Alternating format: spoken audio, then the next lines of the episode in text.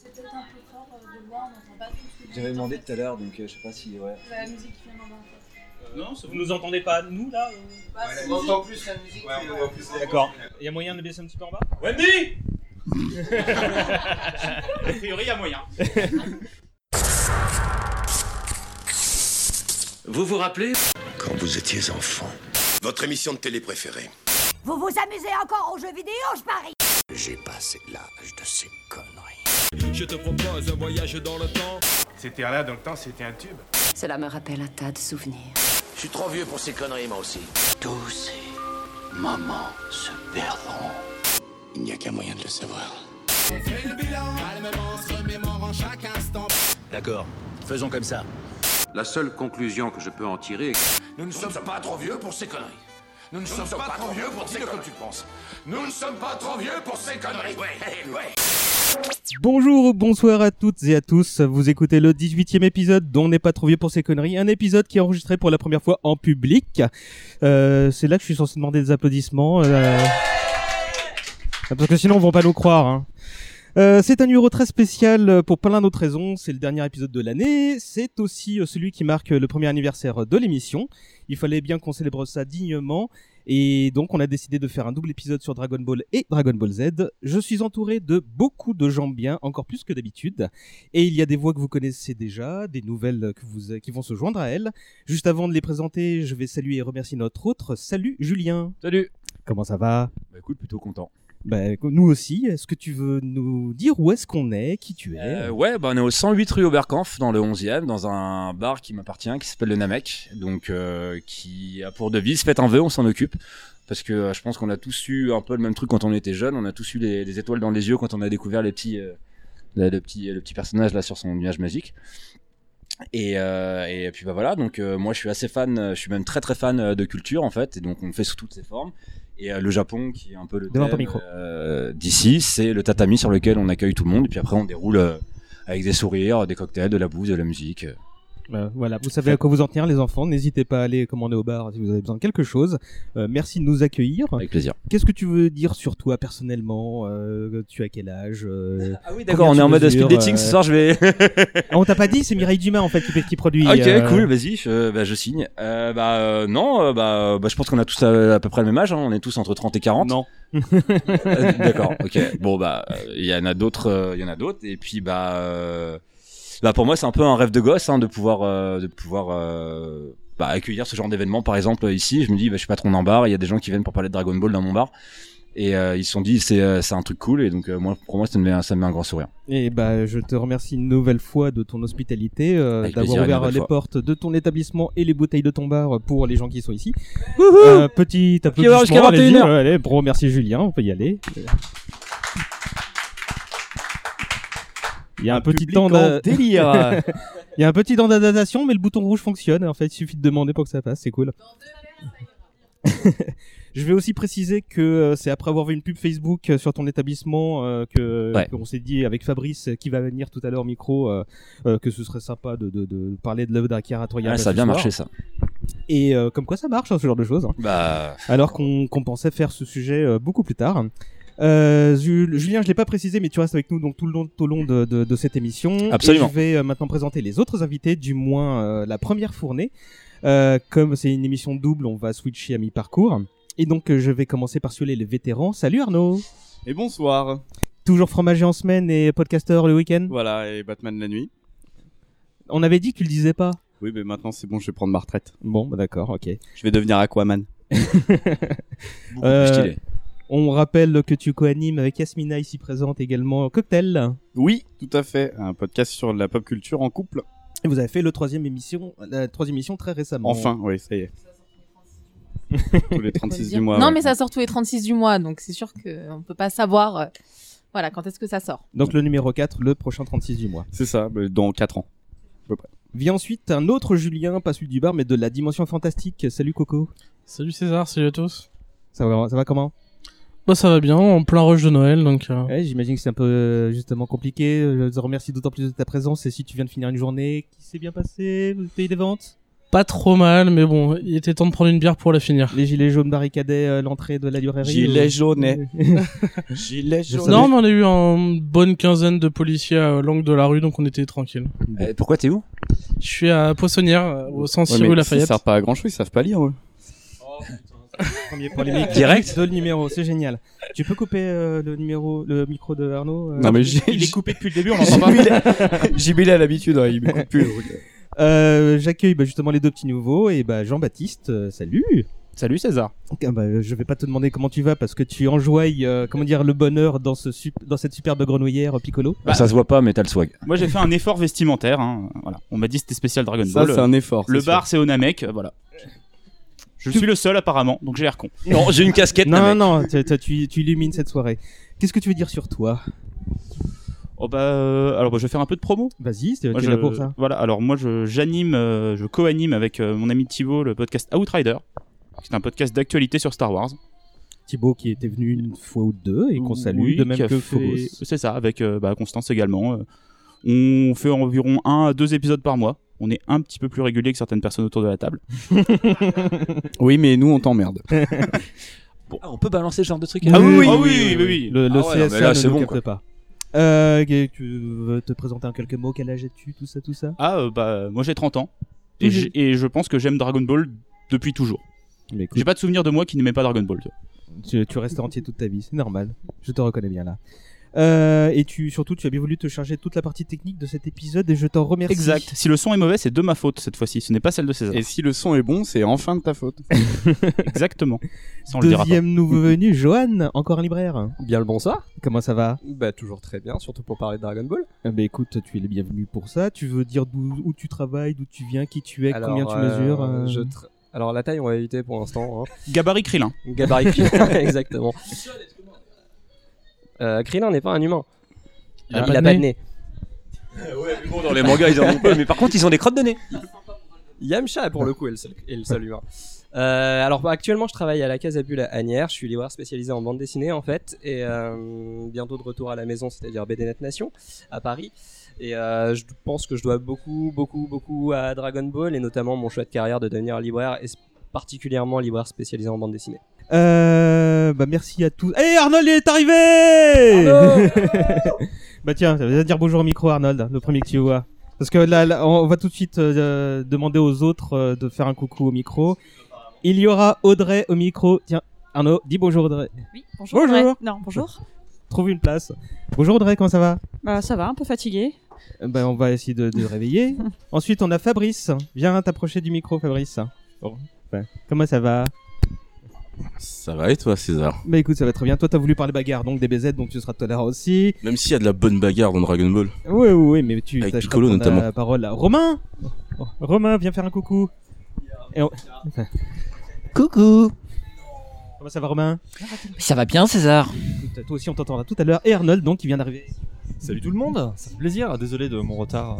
J'ai j'ai été arrêté par euh, un, un type avec des pouvoirs euh, très bizarres, une longue queue. et Puis euh, on s'est regardé comme ça en chien de faïence pendant euh, un petit moment. Puis il a fait écoute Arnold, ça fait trois épisodes qu'on se regarde dans le blanc des yeux. Il va falloir qu'on commence à se battre. Écoute, va au bar prendre une bière hein, et, euh, et puis euh, tu nous racontes la suite de cette histoire tout à l'heure. Je remercie euh, tout le monde une nouvelle fois. On va s'y mettre. Merci au public aussi, euh, aux gens Merci. de sympathie euh, que je connais pas forcément. Euh. C'était c'était une émission qui n'était pas forcément prévue tout de suite tout de suite euh, du moins cette thématique là et c'est vraiment l'occasion qui fait le larron donc merci à tous euh, et puis on va, on va y aller générique euh, JB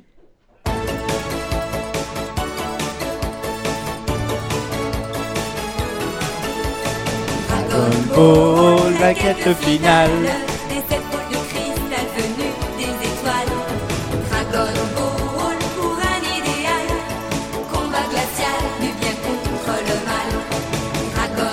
C'est la version de 7 minutes, hein.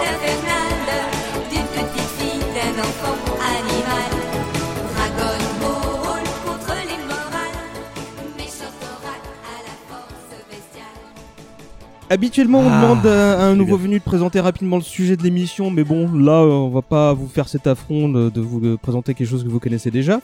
Ça nous fera gagner du temps en plus. On va aussi se passer du traditionnel euh, chronomètre, mais je vais surveiller ma montre, hein, qui est là. On peut peut-être juste dire de quoi s'inspire le manga, JB. Tiens, tu, tu, tu avais noté ça dans les notes. Ah oui, alors, euh, alors au tout départ, c'est une adaptation donc très très libre d'un roman chinois qui porte plusieurs noms. Ça peut être Le Voyage en Occident, Les Pérégrinations vers l'Ouest, La Légende du Roi Singe, qui est un roman chinois qui a été, on va dire, couché sur papier par euh, Wu Cheng-en au XIVe siècle, il me semble. Bah, ça- en fait, ça fait partie du, des trois grands romans euh, d'aventure de la littérature chinoise. Avec Au bord de l'eau, Au et bord le de troisième, l'eau, je sais plus. euh, Voilà. On, on pourrait le, le comparer euh, d'un point de vue culturel un petit peu aux, aux Trois Mousquetaires chez nous. Je sais pas si vous connaissez Alexandre Dumas, Si, mais euh, ouais. je sais pas César, tu peux nous en parler un petit peu? Euh, je l'ai déjà fait. Et Y a- y a pas d'image, c'est pas drôle. Euh, et c'est aussi, euh, en fait, Dragon Ball, c'est une nouvelle tentative de, de nouveau manga. Après, il y a un premier truc qui s'appelait Dragon Boy ou un truc du genre, si je me souviens bien. euh, où en gros, on, a- on voit des, des, des esquisses d'un, mec qui a des ailes et qui, euh, qui, qui, je sais même pas si le manga a été lancé ou si, euh, s'il a été un four. euh. Euh, je crois que c'était juste une tentative qu'il avait fait en quelques chapitres, 4 ou 5, mais qui était vraiment un truc au stade d'ébauche et qu'il a jamais sorti au final. Ça a juste été vraiment la base pour travailler Dragon Ball derrière. D'accord. Pareil, Toriyama aussi. Par- ouais, ouais, c'était son truc à lui. ouais. Julien, tu vas garder le micro et tu vas nous- être le premier à nous raconter bah, quelle est ta rencontre avec Dragon Ball, euh, dans quelles circonstances t'as as rencontré ou le manga ou l'anime Euh, ou Toriyama. bah, un de mes premiers souvenirs, mes plus vieux souvenirs, c'est euh, bah, c'est euh, mercredi matin. Club Dorothée, quoi. Mhm. Avec la VHS où euh, tu t'enregistrais ton, euh, tu t'enregistrais ton épisode euh, pour pouvoir le mater plus tard. Et euh, t'essayais de, euh, de- d'enregistrer euh, pas sur euh, un épisode précédent en fait. Mhm. Histoire de pouvoir en avoir des complets et pouvoir avoir ça plus tard. Et, euh, et voilà, donc bah, euh, le club Dorothée, euh, ça, a été, ça a été ma nounou euh, pendant, pendant plusieurs années. Ouais, je crois que Dorothée a été la babysitter de beaucoup de monde ici. Ouais, il y a moyen, ouais. Euh, et tu te souviens de la première fois où t'as vu Dragon Ball? Bah, bizarrement, je crois que j'ai vu Dr. Slump. av- Je me souviens plus de Dr. Slump avant Dragon Ball. Mhm. C'est euh, et, euh, et je vois les deux en même temps en fait. Donc enfin les deux personnages dans un même épisode. Donc euh, c'est euh, c'est un peu flou. C'est un peu flou, mais euh, mais mais ça et euh, ça l'autre souvenir que j'ai quand j'étais petit, c'était euh, Loi qui faisait du bruit avant l'épisode avant l'épisode Cobra. Loi Ouais, parce qu'en fait, je crois que le producteur ou je sais plus quoi, enfin la pub pour le truc, en fait, c'était une oie qui ouvrait ses ailes, qui faisait. Ah oui, Et d'accord. après, après, il y avait, enfin, ça ça faisait partie de l'épisode de Cobra, en fait. D'accord, ok. Ensuite, Arnaud, ta rencontre avec Dragon Ball Euh, ouais, euh, c'est sûrement un des plus vieux souvenirs que je dois avoir. Et euh, il est hyper flou. Je me souviens juste que Dragon Ball, entre mes 6 et allez, 16, c'était c'était la vie en fait, il y avait que ça. Mhm. Il y avait vraiment que ça. À, à l'école, c'était le seul truc qui existait. C'était Dragon Ball. T'as pas eu de Il y avait rien d'autre. Avant, t'as pas eu de gros kiff type Chevalier de Zodiac, un truc du genre, non Si, Ou- non, mais enfin, c'était euh, c'était annexe à chaque fois. Et ça comment et ce, ce, ce gros kiff, c'était des Dragon Ball, c'était Ah pas oui, Dragon ouais, Ball bah oui, ouais, ouais. Ok. Oui, bah après c'est pareil, les, les histoires, euh, ça, ça va être la même que, que Julien. Moi, je me souviens pas de, de loi euh, euh, parce que je suis moins euh, porté sur les animaux, mais euh,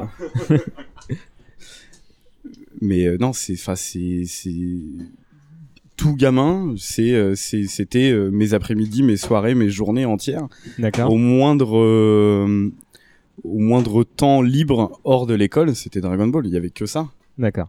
Vraiment. Et après, oui, bah, bien sûr, il y a tout le reste et plein d'autres trucs dont on a parlé ici et dont on va parler sur plein d'autres émissions. Mais euh, c'était c'était annexe par rapport à Dragon Ball. C'était euh, c'était rien du tout. Ok.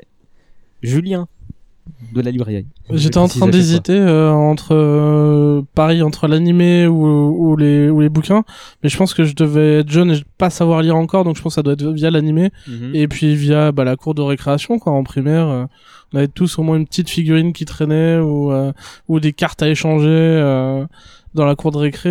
Et je pense que ça doit venir de là les premiers souvenirs avant d'attaquer le, le manga. Je suis Ouais. très vite passé à la version papier par contre. C'est marrant parce que de ce que je vois là pour le moment, c'est que vous avez euh, toujours vécu avec Dragon Ball. Il n'y a pas eu de rencontre. C'était déjà là. Quoi. Ouais, non. Enfin, Exact. Je pense que dans le ventre de ma mère, il devait déjà y en avoir. Euh, parce que oui, bah, c'est sympa pour moi parce que moi je me souviens de la rediffusion du premier épisode, mais je vais venir dans un instant. JB. Bah euh, moi je l'ai dit en intro, ouais, j'ai pas de souvenir de ne pas avoir connu Dragon Ball quoi. C'est quelque chose et je pourrais pas te dire si le premier truc que j'ai vu c'est Dragon Ball, c'est Dragon Ball Z ou si c'est euh, les, euh, bah, les les les semi euh, volumes qu'on achetait euh, au bureau de tabac, tu vois. C'était des quarts, même, d'ailleurs. C'était des quarts de volume. Ouais, voilà, toi je Avec leurs différentes couleurs au fur et à mesure. avec euh, le, au, fu- au fur et à mesure des les rééditions, blanches, les oranges, les les violets, violettes. voilà, voilà. Donc tu vois, tout ça, ça a ouais, toujours fait partie de ma vie, ça a toujours construit mon imaginaire et je pense que c'est une des raisons pour lesquelles j'aime autant la bande dessinée euh, à l'heure actuelle. D'accord. Johan Euh, alors moi j'ai découvert Dragon Ball avec Dragon Ball Z via le club Dorothée bien sûr, mais euh, pour le coup Dragon Ball en soi c'est hyper euh, clair dans mon esprit puisqu'en fait je ne l'ai connu qu'en manga. J'ai jamais vu un épisode de Dragon Ball à la télé parce que je ne voulais pas la regarder. Ce qui m'intéressait c'était Z, c'était euh, les gros muscles, les cheveux jaunes, etc. Et un jour j'ai découvert Dragon Ball vraiment Pauvre en termes de, de manga et, et là ça a complètement changé la donne sur euh, ma vision de la série en fait par la même occasion. Tu me disais d'ailleurs que tu avais commencé à apprendre à lire avec euh, le manga, toi. Moi, j'ai- appris très tôt. euh, en fait, c'est la première chose qui m'a donné une boulimie de, lec- de lecture. C'est-à-dire que euh, j'ai commencé très tôt à acheter des mangas complètement épars, complètement dans le désordre en fonction de ce que je voyais en tournant les pages, en fait. Et j'apprenais à lire au fur et à mesure comme ça aussi. Ça a été vraiment un de mes. Ouais, je crois que c'est ma boulimie de lecture. Elle démarre avec Dragon Ball. Hmm. Elle s'est poursuivie sur d'autres séries par la suite, mais il n'y a jamais eu rien comme Dragon Ball qui fait que j'étais tout le temps obligé de revenir dessus et, et de recommencer à le lire, etc. Même si je comprenais rien du tout au début. D'accord. Parce que moi, je me souviens de la, sans doute la première diffusion, euh, euh, parce que c'était. euh, alors, je crois qu'il y avait déjà Dr. Dr. Slump qui était diffusé euh, un peu avant, et donc je connaissais, je reconnaissais la, la, la- le caractère design, euh, et en me disant tiens, c'est peut-être lié. D'ailleurs, je crois qu'on voit Aral dans le tout début de, de Dragon Ball, si Ouais, je pas de ouais, bêtises. ouais. Et par contre, je me souviens que j'avais pas aimé d'emblée, moi. Je trouvais ça bizarre.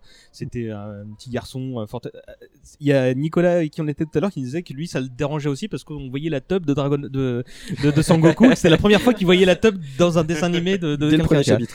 Et euh, et moi, c'est pas pour ça que j'ai j'ai j'ai pas aimé d'emblée. En fait, moi, c'était trop loufoque pour moi. dans- Je devais être vraiment tout jeune, je devais avoir 5-6 ans, un truc du genre. C'était vraiment, c'était vraiment diamétralement opposé à tout ce qu'on avait en France. quoi. Ouais. C'était carrément, c'est, moi, c'est pour ça que ça m'a écarquillé autant Mais les on yeux. avait quoi en fait à côté de ça? Parce que même ça, moi, j'ai pas de souvenir. Et en bah, il y avait le chat là, le truc tout bizarre. Euh, en... Téléchat Téléchat Téléchat Téléchat, ouais. Ah, c'est bien flippant ça. Ah, ouais, ouais, ouais, ouais, ouais. Mais euh, il y avait ça et puis il y avait On quoi fera un épisode sur Téléchat qui fera plus euh, thérapie de groupe qu'autre chose, je crois. Mais Tu euh, m'étonnes. Après, il y avait beaucoup de Mais, euh, coproductions franco-japonaises, je crois. euh, Ouais, non, mais pour l'importation. Topor, ouais, Rémi sans famille aussi.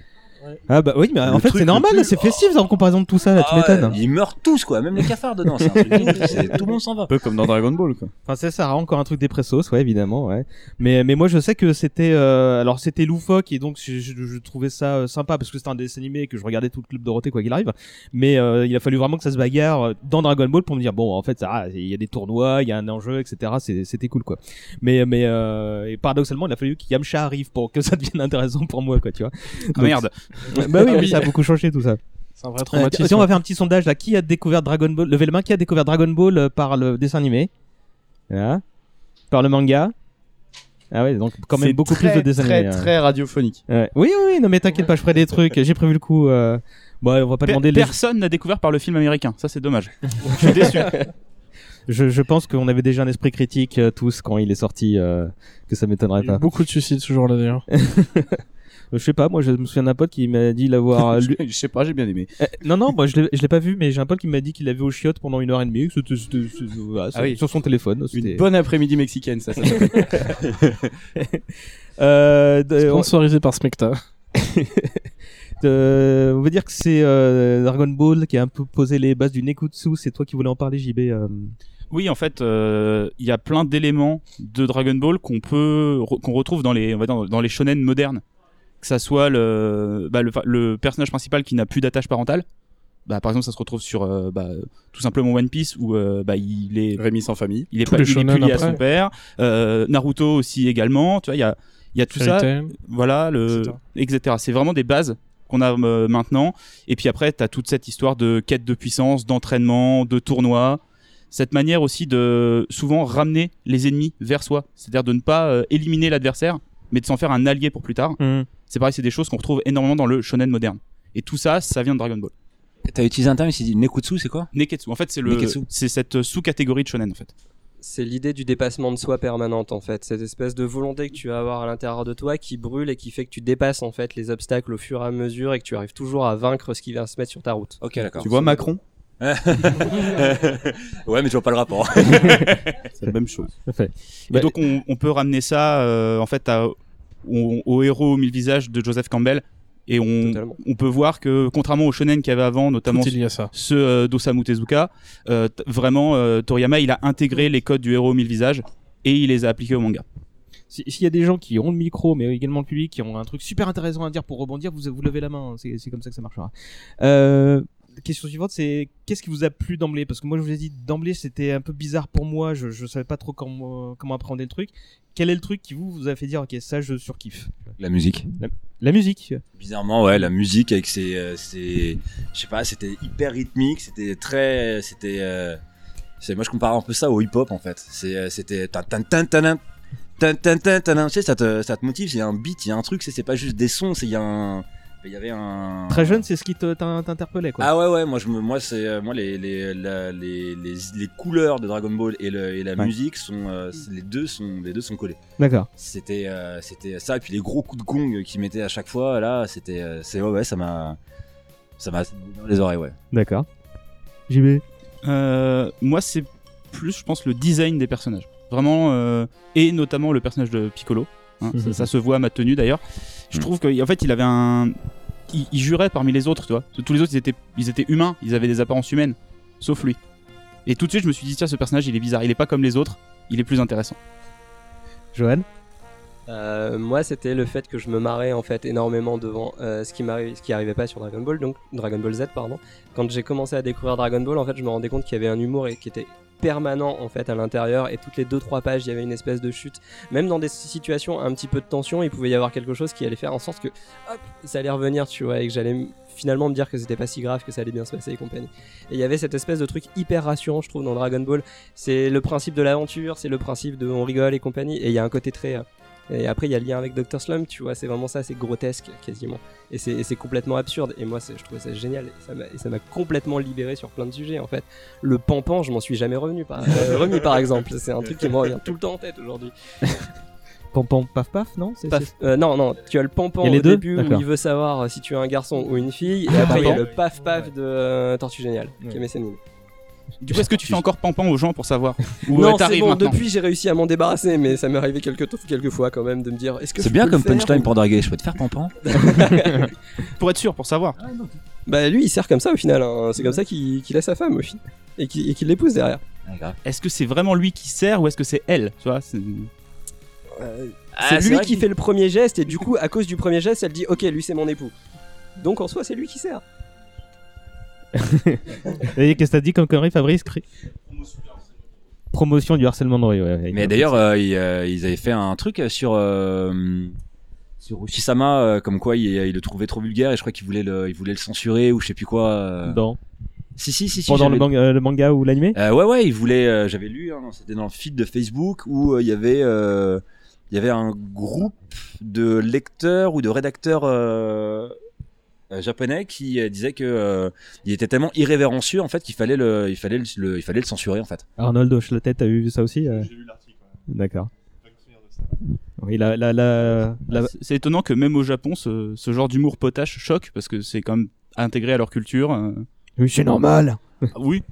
Mais euh, plus sérieusement, aujourd'hui, euh, en librairie, quand on, continue de conseiller Dragon Ball et que les parents le découvrent avec leurs enfants, c'est un des premiers points où ça crée un problème en fait pour les parents que de dire mon fils peut lire ça à 8 ou 9 ans en fait. Ils sont en train de se dire que justement le, le cas du pampan, le cas de Kame Sennin par exemple, c'est des choses que tu peux pas dire à un enfant, que tu peux pas montrer à un enfant aussi jeune. Merde, je devais, vais devoir faire une éducation sexuelle, mon gamin. Ouais, Euh, voilà, il y a un petit peu de ça derrière, tu vois. Donc c'est assez étonnant de voir que dans notre si tu- génération ça passait sans Si problème. tu lui donnes que Dragon Ball en éducation sexuelle, oui, il, il aura des troubles, non, ton enfant. en- à partir de là, euh, tu dois avoir quelques explications et donc euh, avoir une the talk, quoi, tu vois. Donc euh, j'imagine que ça doit pas être simple, effectivement, pour certains parents qui ont pas spécialement envie de, de se lancer dessus. Il faut argumenter derrière. Ouais. Mais ça aussi, aussi c'est- euh, quand même assez vulgaire. C'est dans les. euh, moi, j'ai moi, quand, enfin, j'ai des souvenirs où il y, a des- il y, a des- il y a des phrases où il dit euh, je vais te buter ou euh, je vais. Enfin, c'est- il y, a des- il y a quand même des phrases qui sortent assez. euh, Dans le manga ou... Euh, ouais, ouais. Dans le manga, il me semble, mais dans l'animé, je pense que la VF avait quand même bien. euh, comment dire euh, ouais. Sur Dragon Ball, c'était quand même assez édulcoré. Sur, sur Z, c'était un. Il se lâchait un tout petit peu plus, mais c'est- ça restait. euh, Il y avait une censure euh, usuelle qu'il y avait sur un peu tous les dessins animés pour enfants, dans le sens où. euh, il y a quand même des trucs, nous, en France, qu'on n'a pas vu, euh, qui, qui ont été un peu coupés dans le- dans dans l'animé. Euh, après, le côté euh, un peu zizi sexuel. euh, enfin, moi, j'ai pas le souvenir de ça. C'est pas ce qui m'a euh, marqué. Et je me suis pas dit, il est rigolo. Moi, je me souviens d'un truc, j'en parlais aussi tout à l'heure euh, en off. C'était euh, quand t'as Olong qui demande à... au dragon tu sais, de- d'exaucer son vœu, à lui savoir. qui veut une petite culotte. Voilà. Ouais. Mais dans la VF, il veut de nouveaux sous-vêtements. Implicitement, il en veut pour lui, tu vois. Ouais. Et donc, en fait, euh, les- tu vois que les doubleurs ont voulu euh, bon atténuer la chose et que en fait, bon bah non, ils voulaient vraiment une petite culotte euh, féminine. C'est c'est ce qui apparaît. Et du coup, je trouve que c'est encore plus drôle parce que du coup, comme c'est une culotte de fille qui apparaît, tu fais ah ouais, en fait, Olong, bon bah ok, il porte des trucs. euh, Mais il peut se transformer en n'importe qui en même C'est temps, vrai, c'est euh, vrai. oui. Euh, Mon C'est pas un petit cochon pour rien. Et toi, Arnaud, t'aimais quoi euh, d'emblée? Qu'est-ce qui t'a plu dans ce Euh, truc-là? euh, Julien a dit un truc, c'était exactement ça, c'est les couleurs. Quand ça passait à la télé, t'avais beau ne pas être devant, t'avais les reflets euh, de, de, l'écran euh, euh, sur le sol dans un miroir quelque part dans, dans les fenêtres à la maison, tu savais que c'était Dragon Ball. Tu pouvais avoir la lumière éteinte, tu voyais, tu, c'est, enfin, c'est presque de l'épilepsie au final parce que ça flashait dans tous les sens, mais tu le savais tout de suite. Et si par malheur tu te souvenais plus de l'heure parce que bah parce que t'étais un petit con et que t'a- que t'avais oublié de faire ça, et ben euh, tu ça te rappelait tout de suite parce que la télé était dessus et euh, juste par les couleurs, ces flashs lumineux, tu le savais tout de suite. Euh, après, ça c'est peut-être même plus Z que Dragon Ball. Moi, ce qui m'a plu beaucoup euh, dans l'animé d'abord et puis après dans le manga, euh, c'est euh, la maturité que ça apportait au lecteur et, euh, et à l'enfant qui regardait ça. Parce que euh, ça, le, ça le prenait par la main, ça lui apportait quelque chose d'hyper intéressant. Alors après, passer derrière Johan et expliquer les mêmes choses, euh, j'aurais pas les mêmes mots, j'aurais pas le, même talent, mais c'est exactement ça. C'est euh, euh, t'es pas pris pour un enfant, t'es pris pour un lecteur, t'es pris pour un, un consommateur de culture et on te raconte une histoire, une vraie. Ça a ses défauts, ça a ses qualités surtout, mais euh, c'est la meilleure école de la vie. Voilà. Point. Bah, moi, je pense qu'on on devrait faire lire Dragon Ball à l'école. Je, C'est- je- je pense que ça, ça sera important parce que, en termes de valeur, c'est ultra positif comme lecture. Goku, il est, il est candide, il est innocent, mais il fait tout le temps les bons choix en fait. Dans Dragon Ball, dans Mmh. Dragon Ouais, Ball Z, le monde- on- le monde est ouvert et puis on y en va, reparlera. on a pas mais- peur. Voilà. Ouais, c'est bien. C'était ma conclusion pour ce double podcast, donc euh, bah, je serai plus quoi dire tout à l'heure. Bah, on arrête maintenant. On va non, boire des- bah, je- ils vont pas être contents, sinon les gens qui sont venus exprès. Julien, toi, qu'est-ce qui te plaisait? Euh, bah moi j'ai plus le souvenir de la version papier pour le coup, donc les couleurs ça va pas jouer là-dessus, mais euh, plus euh, le, le côté euh, humoristique et aventure et c'est vrai que le côté candide de de, de Goku quand quand t'es gamin t'es un, t'es un peu dans cette position là aussi où tu lis euh, et c'est vrai que quand tu relis plus tard le coup du euh, pan pan ou paf paf c'est vrai que ça te tilte mais sur le moment quand t'es gamin Mhm. ouah, rien de choquant euh, qu'on échange une culotte pour pouvoir Si on euh, vit dans le Nord, en plus, c'est le quotidien avec sa cousine. donc oui, voilà. Vraiment pas ça- gênant. Tu faire des amis dans le Nord. différent, mais euh, mais du coup, voilà, le côté euh, humoristique, candide et, et, et l'aventure qui s'ouvre au héros, euh, Mm. c'est vraiment chouette. C'est ça qui m'a plu, je pense, euh, à l'époque. Moi, Au-delà de la bagarre, comme je disais tout à l'heure, moi, c'était euh, ce qui m'a plu. euh, ça va avec l'idée de, de, de- coloré que, que tu disais tout à l'heure. C'était euh, le, fait qu'il y ait une certaine idée de la fantaisie contemporaine, tu vois, avec des animaux anthropomorphiques, tu vois, un peu le SF, un peu de, de, de sorcellerie, tu vois. C'est un putain de condensé de, de, de, de tout ça parce que d'abord, tu, tu, tu savais déjà en, approchant la culture Jap via le club Dorothée, tu vois, que c'est des mecs qui font des, cumuls de tout ce qui les intéresse et qui, délivrent ça euh, comme ils veulent. Et tu vois, j'aimais bien cette richesse-là. Mais ça, étonnamment, tu vois, tu parles des, de la variété des personnages, les, animaux anthropomorphes, les euh, JB, tu parlais tout à l'heure des aliens et autres. Euh, euh, moi, quand j'étais gamin, j'avais pas le souvenir de, euh, pas de les différencier, mais euh, pour moi, ils faisaient tous partie du même univers. En fait, j'avais pas vraiment, je faisais pas vraiment de différence en me disant, lui, il vient de telle ou telle planète. C'est que quand on me l'expliquait plus Ça- ou moins. ça arrive à rester cohérent en fait. C'est ça, c'est qu'il y a vraiment ce, ce côté, euh, tout est tout est hyper lié, tout est cohérent dans, dans l'univers. Et quand tu le lis, quand tu le regardes, quand tu regardes le manga, quand tu regardes l'animé, il y a pas, ça choque pas comme tu peux avoir sur certaines séries où tu vois tout de suite un méchant parce que bah voilà le, le, le visage, le, le design est différent du, du reste. Ça, ça arrive beaucoup plus tard dans, dans DBZ. Euh, dans Dragon Ball, tout est hyper lié et tout est naturel en fait. Tout arrive naturellement. Euh, Bulma, le premier design de Bulma, euh, enfin très franchement, euh, quand, quand t'as euh, une dizaine d'années, comment tu peux réellement savoir que c'est une petite fille qui a, euh, qui a une, elle a 12 ans, je crois, à peine dans le, de, 14, 14. Euh, Enfin, c'est c'est pas du tout le design d'une gamine de 14 ans, donc c'est euh, euh, tout est naturel comme ça, alors que euh, tout est hyper précis, détaillé. Le moindre, le moindre détail, le moindre, la, moindre pièce de costume dans n'importe quel personnage a un sens et a un intérêt. Mais euh, voilà, c'est tellement fluide, c'est tellement euh, bien fait et cohérent que il n'y a pas de. Le mot, c'est fluide. ouais. Et pour rebondir là-dessus, dans Dragon Ball, tu as très très peu d'humains au final. C'est ça qui est assez génial et qui va changer pour moi dans Dragon Ball Z. Ce que je déplore d'ailleurs, c'est que tu te poses pas la question de savoir si les humains sont différents de l'espèce de loup qui se tient sur deux pattes avec un énorme sabre et qui va l'agresser. Non, en fait, c'est juste une créature qui vit dans le même monde, qui a les mêmes codes Mhm. en fait, mais qui est un petit peu différente. Et c'est pas du tout un problème dans l'univers de Dragon Ball, ce qui, est, ce qui rejoint le côté très positif dont parlait euh, JB tout à l'heure et qui va y avoir beaucoup moins dans Dragon Ball Z où d'un seul coup avec de plus grosses menaces tu vas avoir le côté de il faut protéger l'humanité ce qui Mhm. n'existe pas du tout dans Dragon Ball Bon, même le peut- président on- de la planète est un, est un animal par exemple c'est On, énorme on peut le dire maintenant, euh, Dragon Ball Z c'est nul à chier quoi, par rapport à Dragon Dragon, Ball, Ball. c'est mieux, quoi. Bah ouais.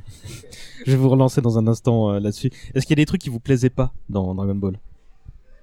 Euh, quand ça s'arrêtait, Ouais. euh, quand c'était pas diffusé, Pas dans le bon ordre. quand c'était pas dans le bon ordre, quand c'est- quand c'était coupé au milieu. euh, ça faisait partie du jeu au final Ouais, mais c'était vraiment Si, moi je frustrant. crois que c'était les deux premières minutes de chaque épisode euh, qui repassaient que tu avais Le- déjà le résumé en fait. d'avant Ouais, ouais. Ouais. Ah, Ça surtout m'a- si toi tu les enregistrais sur des cassettes dans l'ordre Ouais, et que tu les regardais, tu devais avoir souvent des redites. Non, ça, ça me saoulait un peu.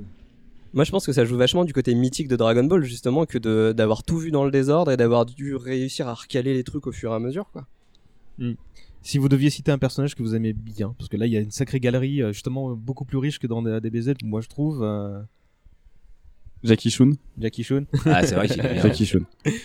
Parce que tu savais qu'il y avait Jackie Chan avant Ouais, euh, parce à que ou- parce que euh, tu fais c'est rigolo.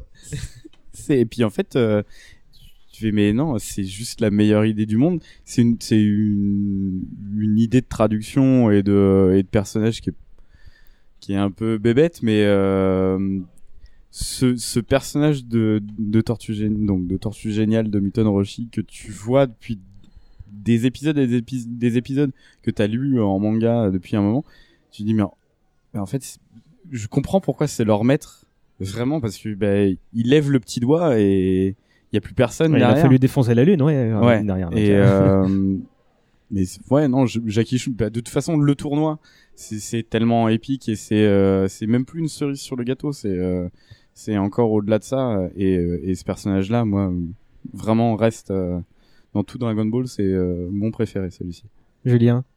Moi, on le voit peu, mais c'était le Sanggohan qui a recueilli euh, Goku. Le grand-père? Ah oui, on le voit D'accord. euh, quasiment pas quoi. enfin, Oui, mais à un moment donné, il revient et c'est un moment assez touchant. Je me souviens pas de ça. C'est La voyante. euh, Beaucoup plus tard. Chez Baba la sorcière. Ah, Chez oui, Baba la sorcière. ouais, d'accord. Ok, oui, je m'attendais pas à celui-là, tu vois. enfin. Oh, il faut sortir un peu du lot. Johan Euh, alors c'est un petit peu triché, mais moi c'est Harale qui m'a beaucoup marqué en opposition à Goku en fait, justement encore une fois sur ce, ce rapport à l'humour et le fait que quand tu découvres Harale, tu te retrouves avec un personnage qui est physiquement est féminin et qui a une puissance qui est quasiment équivalente à celle de Goku. Et là seul Voire coup, tu te. Voire supérieur. Voir super ouais. À ce moment-là, ouais, quasiment en fait. Et euh, sans connaître Dr. Slump, etc., dans ma tête, c'était un personnage de Dragon Ball, point, en fait. Donc, euh, a eu ce personnage-là. Et Lunch est un personnage qui m'éclate à chaque fois. Ah, le, le côté complètement extrême euh, des, deux, des deux personnalités de Lunch, c'était un truc absolument génial pour moi à l'époque. Et surtout le rapport qu'elle va avoir après, notamment avec Tenshinhan, en mode, euh, Mm. elle lui force quasiment la main, etc. Je trouvais ça très très drôle, en fait, de, de renverser les codes un petit peu comme ça déjà à l'époque. JB. Bah, alors, mon personnage préféré de la saga, c'est Piccolo, mais plus sur DBZ. Par contre, sur Dragon Ball, moi, j'aime beaucoup Goku, en fait. Mhm. Parce que c'est un, c'est un réceptacle, en fait. Tu lis, tu es Goku, tu te, peut-être tu te projettes dans tout ce qui lui arrive, tu vis les aventures avec lui, quoi.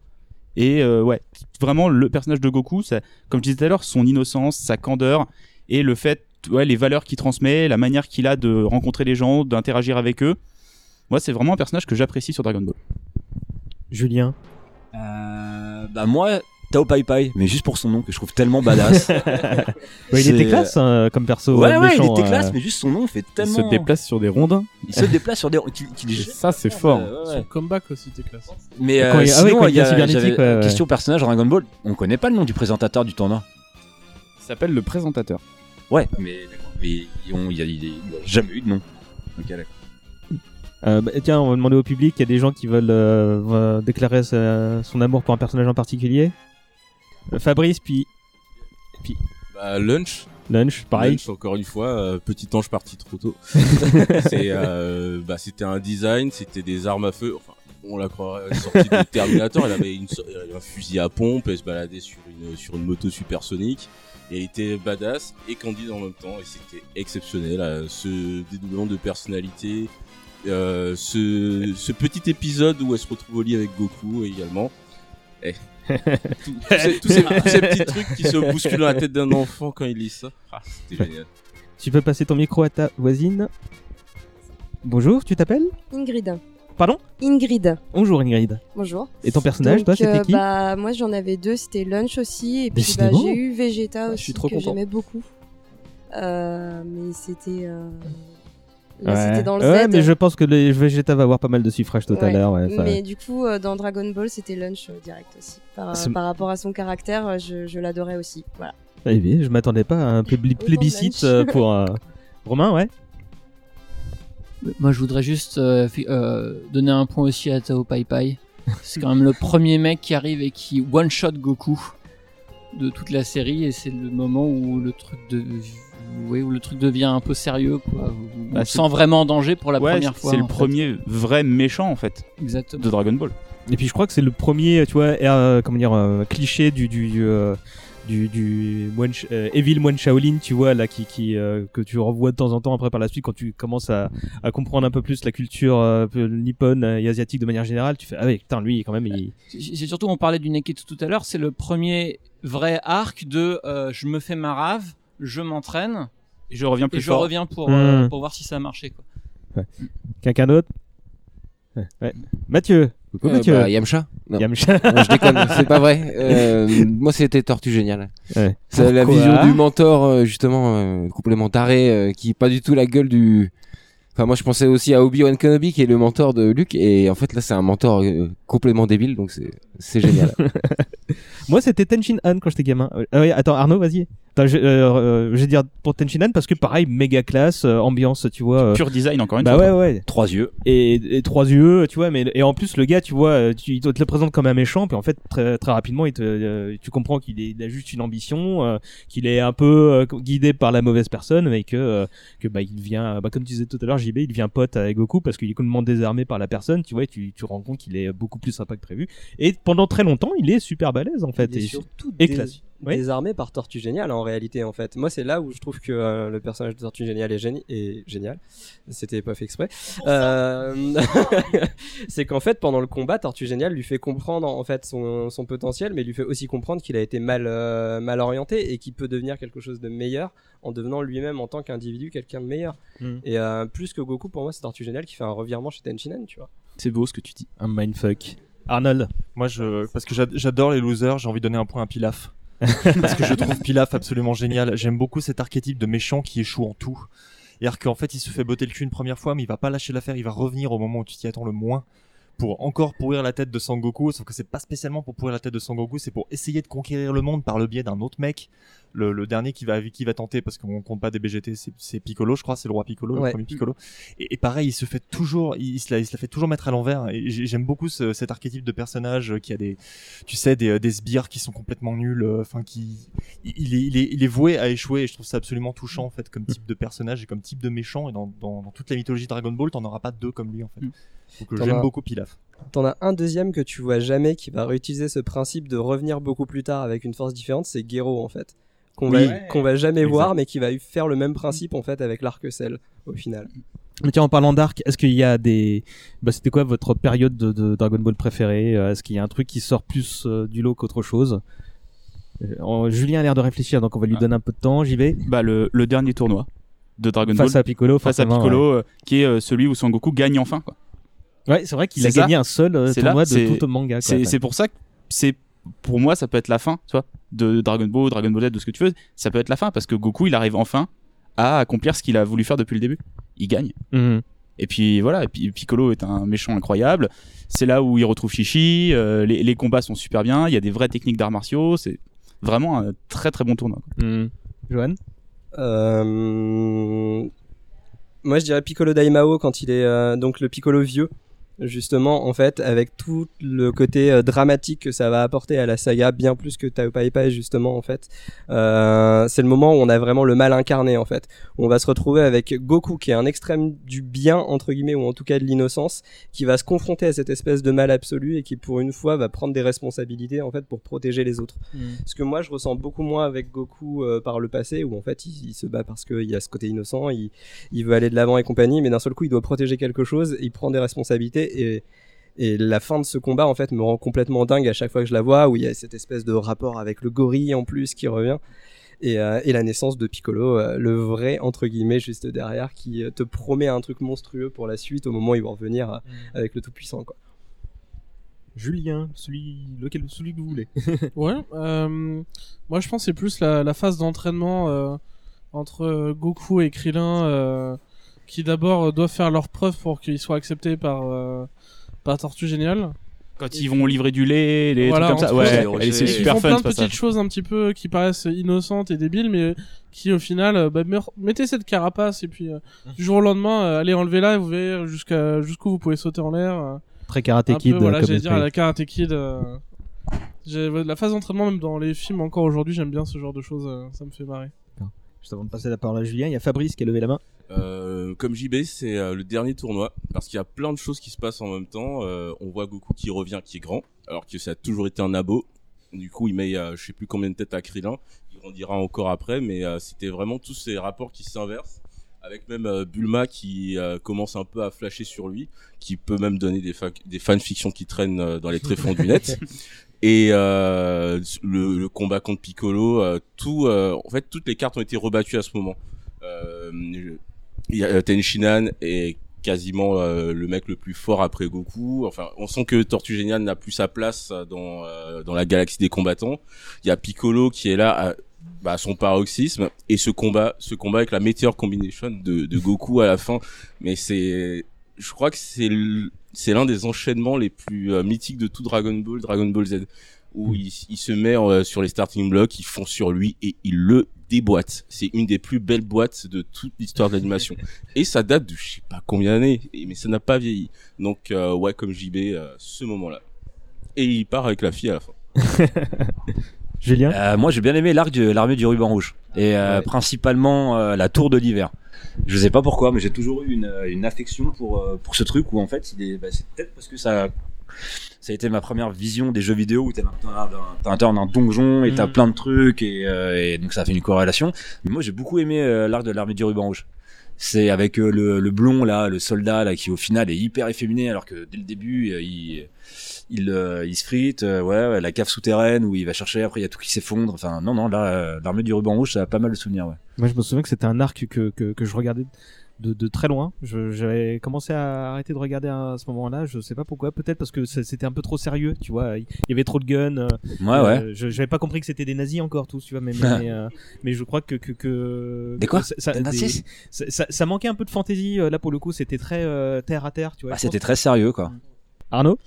Euh, non, bah plus un euh, avec Julien, moi l'arc de l'armée du ruban rouge, mais plus à relire qu'à revoir. Parce que à, à revoir dans l'animé, euh, bah le ouais, le dernier tournoi est juste euh, extraordinaire, mais à relire l'armée du ruban rouge, c'est fantastique.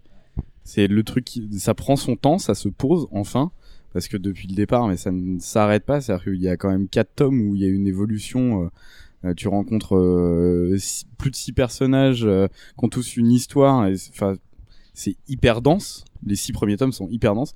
Et l'armée du ruban rouge, ça se calme, ça se pose. T'es dans une tour, c'est un huis clos. Et la manière dont ça finit, mais c'est, euh, enfin, c'est, fantastique. C'est, c'est, moi pour moi, c'est la première vraie fin. JB, toi, tu parlais tout à l'heure de la fin euh, à la fin du tournoi.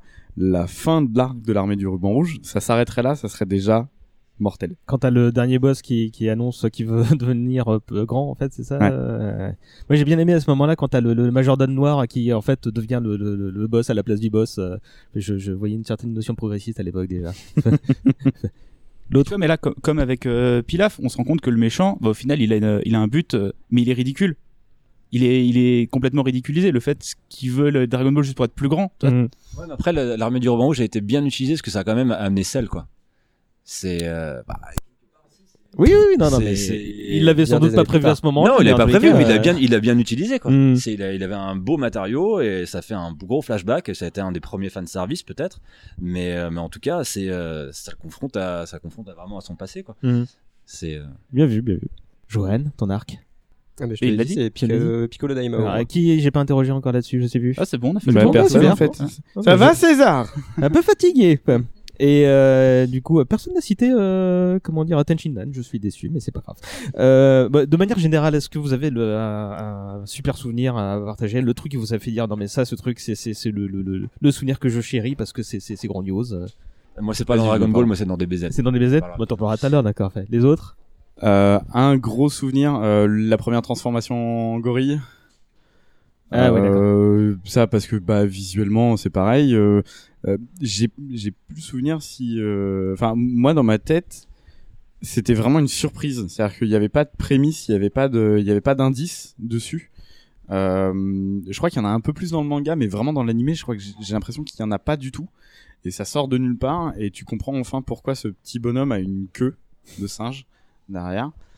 Euh, mais ça, ouais, c'est le. Je pense que c'est c'est pas le meilleur moment, mais c'est mon moment le plus marquant euh, de visionnage de compris l'animé. les, les euh, enjeux peut-être. que ça représentait, tout ça, c'est ça? Non, parce que euh, je suis moi et je suis pas bien intelligent, donc comprendre les enjeux, faut pas non plus déconner, mais euh... non, c'est, c'est, enfin, puis en plus c'est, c'est terrifiant parce que Goku depuis le début a le contrôle sur tout ce qu'il fait. Euh, c'est, c'est lui qui, il a beau être ultra naïf, c'est quand même lui qui décide d'aller voir Muten Roshi, de s'entraîner, de, euh, de suivre cette quête alors que euh, en, en soi, il euh, n'y a pas grand chose qui le prédestinait à le faire. Et le seul truc qu'il maîtrise pas, c'est sa nature profonde. Et on en parlait tout à l'heure, euh, quand t'es lecteur et que tu t'identifies à, à ce petit garçon, tu te dis bah en fait ouais j'ai j'ai peut-être aussi ces, ces, cette colère à l'intérieur de moi qui peut sortir et et qui peut casser des tours. Euh, bon moi je cassais des Lego mais euh, c'était différent. Mais euh, enfin il est profondément humain. C'est c'est c'est le personnage le moins humain de la série. C'est un alien pur. Il est sans famille. Il est absolument tout seul. Il est obligé de se, con- se construire et de se bâtir tout seul. Et son pire ennemi, c'est lui-même. Et le seul moyen de l'arrêter, c'est de lui arracher la queue. Enfin, c'était quand même très spécial. Lui serrer la queue. Oui, enfin, enfin, au final, il lui coupe même euh, ensuite. Et euh, Je crois que c'est, je sais pas si c'est dès la première transformation qu'on apprend que du coup que c'est lui qui a tué son grand-père. En ou... fait, tu as il y a un flashback à ce moment-là. Ça, fait vraiment d'une page à l'autre où tu, euh, il est en train de parler de la pleine lune avec les autres et les autres sont en train de comprendre que potentiellement le monstre en question c'est Goku. Ouais. Et la transformation arrive tout de suite après, ce qui veut dire que c'est aussi pour moi le premier moment où tu découvres une faiblesse à Goku en fait. Ce que tu disais sur l'absence de contrôle, etc. Et le personnage devient dramatique d'un seul coup. C'est plus juste le petit gamin innocent, c'est le gamin innocent qui a tué son grand-père, qui a tué son, son seul modèle. Et à partir de là, tu comprends pourquoi il se retrouve tout seul. Et c'est hyper triste en fait comme passage au, au final. Ouais. parce qu'en plus, ça le définit sur toute la suite. C'est-à-dire que quand il grandit, il perd ce sourire. C'est-à-dire que le- le- son retour en le- les, les, les, les premiers numéros de Dragon Ball, de- enfin la suite de Dragon Ball, les premiers épisodes de Dragon Ball Z, il arrive, il est adulte entre guillemets, il a un enfant, mais il ne sourit plus. Il est, euh, il est plus, il est plus sombre et euh, il, il a Toujours déjà, il, déjà il a plus de responsabilités. Il a toujours cette naïveté parce que bah forcément au fur et à mesure il fait aussi beaucoup de conneries et, euh, et il suit. euh, Enfin il y a toujours ce petit garçon naïf qui est toujours en lui. Mais à partir de ce moment-là, ça, ça change chez Goku. Déjà il prend conscience des responsabilités qu'il peut avoir parce que bah, Piccolo il comprend qu'il y a que lui qui peut l'arrêter. Et euh, voilà, c'est c'est euh, c'est une profondeur qu'il n'y avait pas encore à ce moment-là dans le dans- ni dans l'animé et encore moins dans le manga. Et euh, c'est un vrai passage clé dedans. Il y a Romain et Fabrice qui voulaient euh, dire quelque chose. Si tu veux bien leur filer ton micro? Oh, Moi, c'est pas un moment préféré, mais je pense que c'est celui qui, met, qui, qui reste euh, euh, au niveau sensitif le plus clair, c'est le moment de la mort de Krillin. L'ouverture de l'arc de Piccolo. C'est-à-dire que le deuxième tournoi vient de finir. Tenshin Han vient de gagner, ils sont tous plus ou moins amis, enfin tout est bien fini et là d'un seul coup on te chope par le col, on dit attends, attends, attends, attends, tu crois que tout se passe bien? Regarde ce qui se passe dans la, la pièce à côté là où on a entendu un cri. Et ils y vont et t'as quand même Krillin qui est quand même t'es jusqu'ici plus ou moins l'alter ego de, de, de Goku, c'est-à-dire Ouais, il était devenu un peu le sidekick là. oui, pour qui le était déjà euh, devenu le sidekick, mais qui était quand même toujours là était quand même plus ou moins balèze. Ouais, parce que ju- juste avant le combat contre Tenshinhan, il y avait eu un combat euh, Goku Krillin. C'est la première Oui. fois qu'ils s'étaient testés vraiment l'un contre l'autre, et le, le combat s'est bien passé. Il y a un, euh, voilà. Et Krillin, ouais, et tu tombes d'ailleurs, sur euh, et, et Krillin est mort mais mort mort les yeux ouverts et tout Le enfin, regard livide. pas, Ah, est- pas oui voilà il est, c'est-à-dire il est que- allongé, il a, il a son chapeau qui est posé à côté de lui, parce qu'il a Ouais. remis son costard, il est plus en Ouais. kimono, et genre il y a juste son cadavre, quoi. Et t'es Il a là, juste son cadavre, Ouais, il a les grandes ouvertes, la- le sang qui coule. ça sort de n'importe où, quoi. Et c'est, euh, pour moi, je, je pense que c'est- à côté du moment peut-être où Sirius crève les yeux dans les Chevaliers du Zodiac, c'est des moments où tu où, où tu où t'es dans quand même dans ton univers de gosse encore, et il y a, il y a vraiment quelqu'un qui t'attrape et qui te dit, eh ben maintenant on va te raconter une histoire pas drôle. Et euh, donc voilà, moi j'avais celle-ci. Fabrice. Euh, moi, je reviens sur euh, Lunch, d'accord, ouais. Non, bon. sur, sur Sangohan, le grand-père de Goku, euh, parce qu'on on oublie souvent cette euh, cette partie, mais euh, quand il est euh, quand Goku est chez euh, Ami Voyante et qu'elle qui finit par se battre contre euh, contre Sangohan et qu'il euh, qu'il découvre qui c'est de- qui est derrière le masque, il y a euh, une petite scène où euh, je crois que c'est la seule fois où on le voit chialer. Enfin, après, il chiale parce qu'il bat, il bat Piccolo et c'était bien dur. Mais euh, c'est la seule fois où il chiale du manga, où il fait, euh, où, euh, où Bulma sort. Ah, en fait, on, on se rend pas compte, mais c'est un enfant.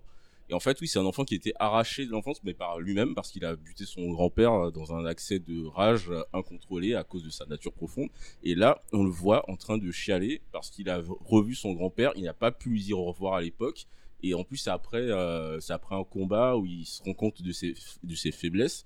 Donc euh, c'est c'est un moment fort pour moi. C'est euh, c'est vraiment ce c'est peut-être le seul moment familial de Goku, parce que c'est un mauvais père, clairement un mauvais mari, mais c'est un bon petit-fils qui reconnaît euh, l'importance de son de son grand-père. On, on Donc, va euh, revenir sur les liens familiaux tout à l'heure. Ouais, bah, c'est- un Guillaume, que tu voulais prendre la parole Euh, ouais, concernant le, je parle assez près du micro, c'est bon. Euh, concernant l'innocence de Goku, et moi, il y a un moment que je trouve incroyable, c'est justement l'arc du ruban rouge, où on a déjà vu l'utilité de Dragon Ball une fois, un tournoi une fois, et il y a plus un manga d'aventure qui se met en place avec les différentes courses poursuites, la grotte sous-marine, etc. Et il y a un moment où on voit que pour la première fois, Goku est vraiment énervé. C'est quand il veut ressusciter, il veut retrouver le Dragon Ball pour ressusciter le père de Le Upa. père de Upa. Upa, hein, on est d'accord. Et donc il attaque à lui seul le QG du ruban rouge. Et là, on le voit vraiment en colère. Il poutre l'armée à lui tout seul. Les autres arrivent à la traîne et c'est déjà fini. Mais au milieu de ça, il y a un moment que moi je trouve incroyable. Alors, j'ai pas vu cette partie de l'animé, mais dans le manga, ça reste une de mes planches préférées. Goku est survénère, il enchaîne les étages dans le QG, mais il sait pas se servir d'un ascenseur. Et du coup, en plein milieu de cette attaque incroyable, il y a ce moment d'innocence totalement pur qui arrive et qui pour moi, comme disait JB, fait que Goku c'est un, un super héros en fait avec- auquel vraiment on peut s'identifier parce que malgré sa puissance, il reste innocent, un peu bébête. Et ça c'est très beau je trouve. Et du coup, il bat euh, l'armée du ruban rouge à lui tout seul. Et même dans, la façon dont Toriyama le met en scène, il varie d'une case à l'autre les traits du visage de Goku qui sont une fois très durs et une la fois d'après hyper enfantin. Par exemple, quand il détourne un missile d'un coup de pied, il y a une énorme bosse qui apparaît dans un style très cartoonesque, alors que tout le reste était hyper violent. Et ça, je pense que c'est pour moi le moment qui résume le mieux Dragon Ball. C'est cette alternance entre l'innocence de Goku et sa surpuissance qu'il arrive à maîtriser. Merci. Audrey. Euh, on parle de son lien à la bouffe, Euh, le fait qu'il soit tout le temps affaibli quand il mange pas, et euh, on le ressent dans ses combats, genre Ah, j'ai faim, j'ai faim et tout. Donc euh, ce qui est quand même assez euh, aussi utilisé et qu'on voit qu'il est, en- on sait et on se rend compte qu'il va grandir au fur et à mesure et que ça va être euh, quelqu'un qui va prendre de plus en plus de puissance. Et euh, et aussi euh, le fait qu'il soit bah, toujours effectivement innocent, on, il a la facilité de se faire des amis où qu'il aille. Quand il va attaquer effectivement au début du ruban rouge, a ce personnage Frankenstein un petit peu euh, qui est euh, un cyborg euh, aussi qui commence à rentrer aussi dans ce dans cet univers, le côté un peu SF, les cyborgs et tout, et euh, qu'il arrive à se faire euh, des, des amis cyborgs ou humains euh, au fur et à mesure de toute la. Ça, il est très fa- très facilement euh, sociable, quoi, malgré sa naïveté. Et, euh, il touche beaucoup de gens, quoi. Et la nourriture. Julien, je sais plus si je t'ai demandé ton, ton souvenir. Non, mais j'hésite entre, bah, effectivement, le. Comme disait Romain, la, la, la mort de Krillin qui tout de suite euh, nous sort vraiment du côté. euh, Bah, on était en plein tournoi, c'est cool, ça se finit bien, et paf T'as le. Tu découvres ce. ce, ce- le cadavre de Krillin euh, qu'elle est bien deux secondes avant. Et euh, effectivement aussi le le sorte de mini tournoi où il, il se bat contre son grand-père, qui était vraiment très touchant. Johan? Euh, alors moi j'en aurais deux vraiment à égalité mais pour des raisons complètement différentes qui est la première apparition de Shenron parce que c'est une promesse qu'on te fait depuis le début de la série en fait tu sais qu'il y a les Dragon Ball tu sais qu'il y a le dragon etc mais tu l'as pas vu tant que tu l'as pas vu en fait c'est pas réel donc tu attends ça et au moment où ça arrive enfin tu fais putain ok là Il y a c'est une putain classe de tension, les, bou- les boules de cristal qui clignotent et tout ça, tu te dis ça va Ouais, arriver, ça va c'est ça. arriver. Et, et- mais là, les étoiles dans les yeux, quoi. C'est clairement ça. C'est le côté fantastique, magnifique, magique, etc. Qui est en plus utilisé comme une blague derrière, ce qui fait retomber encore la pression, comme comme j'aime beaucoup dans Dragon Ball. Et euh, et du coup, ce dont je parlais tout à l'heure, la façon dont il arrive à battre Piccolo Daimao avec cette espèce de moment où enfin il s'aligne sur sa puissance brute, sur sa violence, sur ce qu'il est, sur euh, sur le Saiyan, sur le gorille, etc. Et où en une attaque, il termine le combat, quoi et euh, qui est le moment où d'un seul coup sur tout mon bras sur tout mon corps j'étais en, en transe en mode Oh, mais qu'est-ce qui est en train de se passer? Ça va pas du tout j'en bref je trouve ça incroyable parce que c'est deux émotions complètement différentes complètement contraires qui m'ont juste transcendé quand, quand, quand je suis tombé dessus dans le manga quoi Euh, Il y a, alors le mien, moi, c'est aussi en rapport avec Krillin, mais c'est c'est vraiment une scène à la con. C'est, bah, je crois que c'est pendant le même tournoi euh, avant que qu'il y ait Piccolo et tout ça. C'est euh, quand il affronte un mec qui pue. Et en fait, euh, qui est complètement déstabilisé. On y vient Et enfin. tu as un épisode où il se prend des mandales dans, dans tous les sens et t'as Goku fait. Mais t'as pas de nez Et là, tu fais ah ouais. Et là, il le marave en, trois- en trois coups. Tu fais mais mais mais mais c'est drôle en fait. Non, c'est C'est là où aussi on se rend compte qu'il a pas né nous-mêmes. On, Ouais, on- ouais. humain. Et... Et, euh, et effectivement, je sais pas s'il y avait des allusions à ça euh, au préalable, mais bon. Donc, du coup, Krillin n'est pas humain. Krillin n'est pas humain le seul humain parmi les Z-Fighters c'est considéré comme étant Yamcha Oh. Et il est quoi alors? Oui, remarque, il y a pas besoin de il n'y a pas de- d'explication Euh, tu- euh, ça, tu gardes le micro, Johan. Tu voulais parler du passage à l'âge adulte et du fait que, que, que- quoi? Très bonne blague euh, à ma gauche euh, Je, je suis par un le joueur euh, rouge. euh, entre Krillin et un lointain cousin peut-être de Michael Jackson. Ou Voldemort, effectivement. Donc le passage à l'âge adulte, toi, il y a un truc qui te, qui- tu voulais revenir dessus. euh, Ouais, alors euh, autant je trouve que le personnage de Goku enfant est solaire, autant je trouve que le personnage de Goku devenu adulte euh, a plus aucun intérêt en fait. Euh, ce que disait JB tout à l'heure sur la fin du tournoi, le moment où Goku devient enfin le champion, pour moi c'est la fin de l'arc narratif de Goku. C'est-à-dire qu'il ne peut plus rien devenir derrière. Il y aura quand même le Super Saiyan qui va se mettre en place et qui va apporter un truc en plus. Mais euh, tant que Goku est enfant, il a effectivement, on l'a entendu à plusieurs reprises, il a une espèce d'innocence absolue, de vraie pureté, etc. Et euh, à partir du moment où il devient le maître, le champion, etc., c'est plus du tout de l'innocence en fait. C'est juste qu'il est complètement détaché de tout.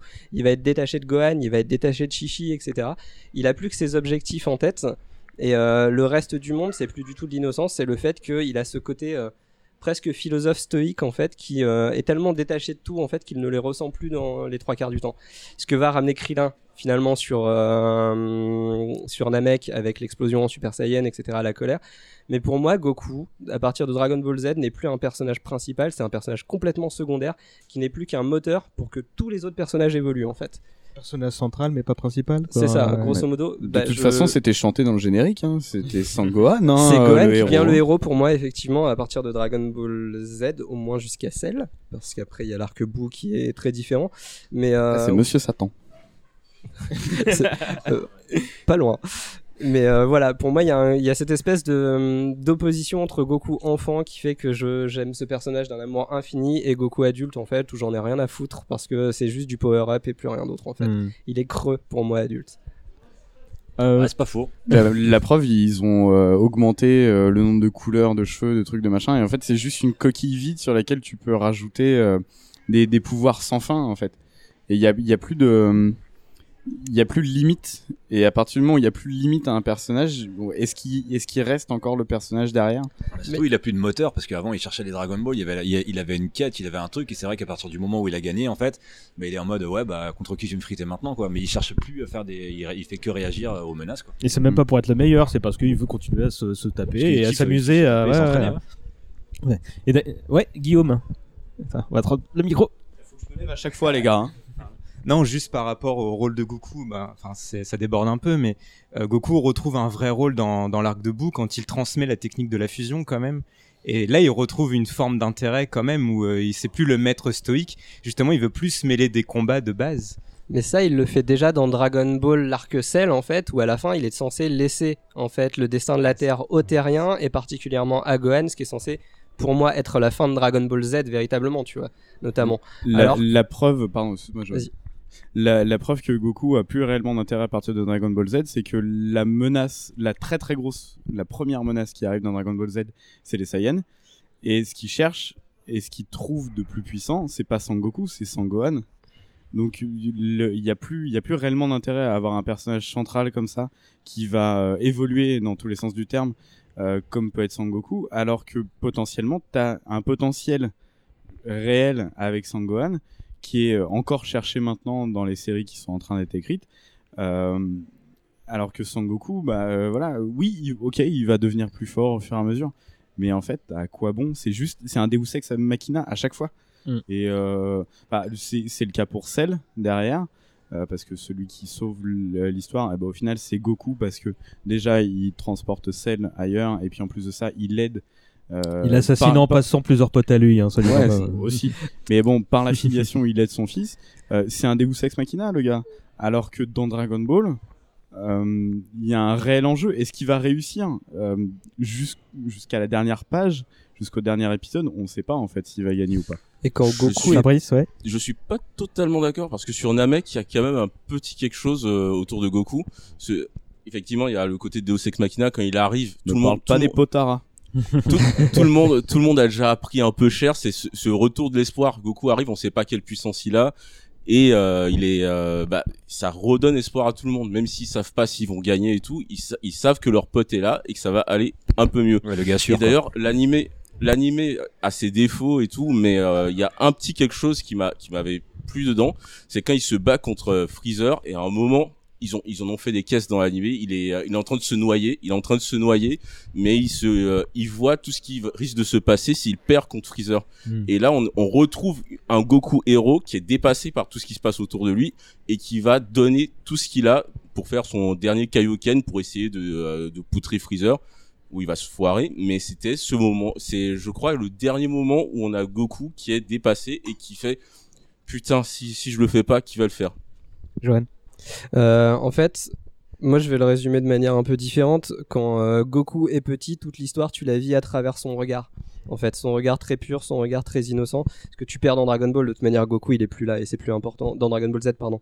Goku est plus là, on passe la main à d'autres. Ça se voit sur son temps d'écran notamment en fait.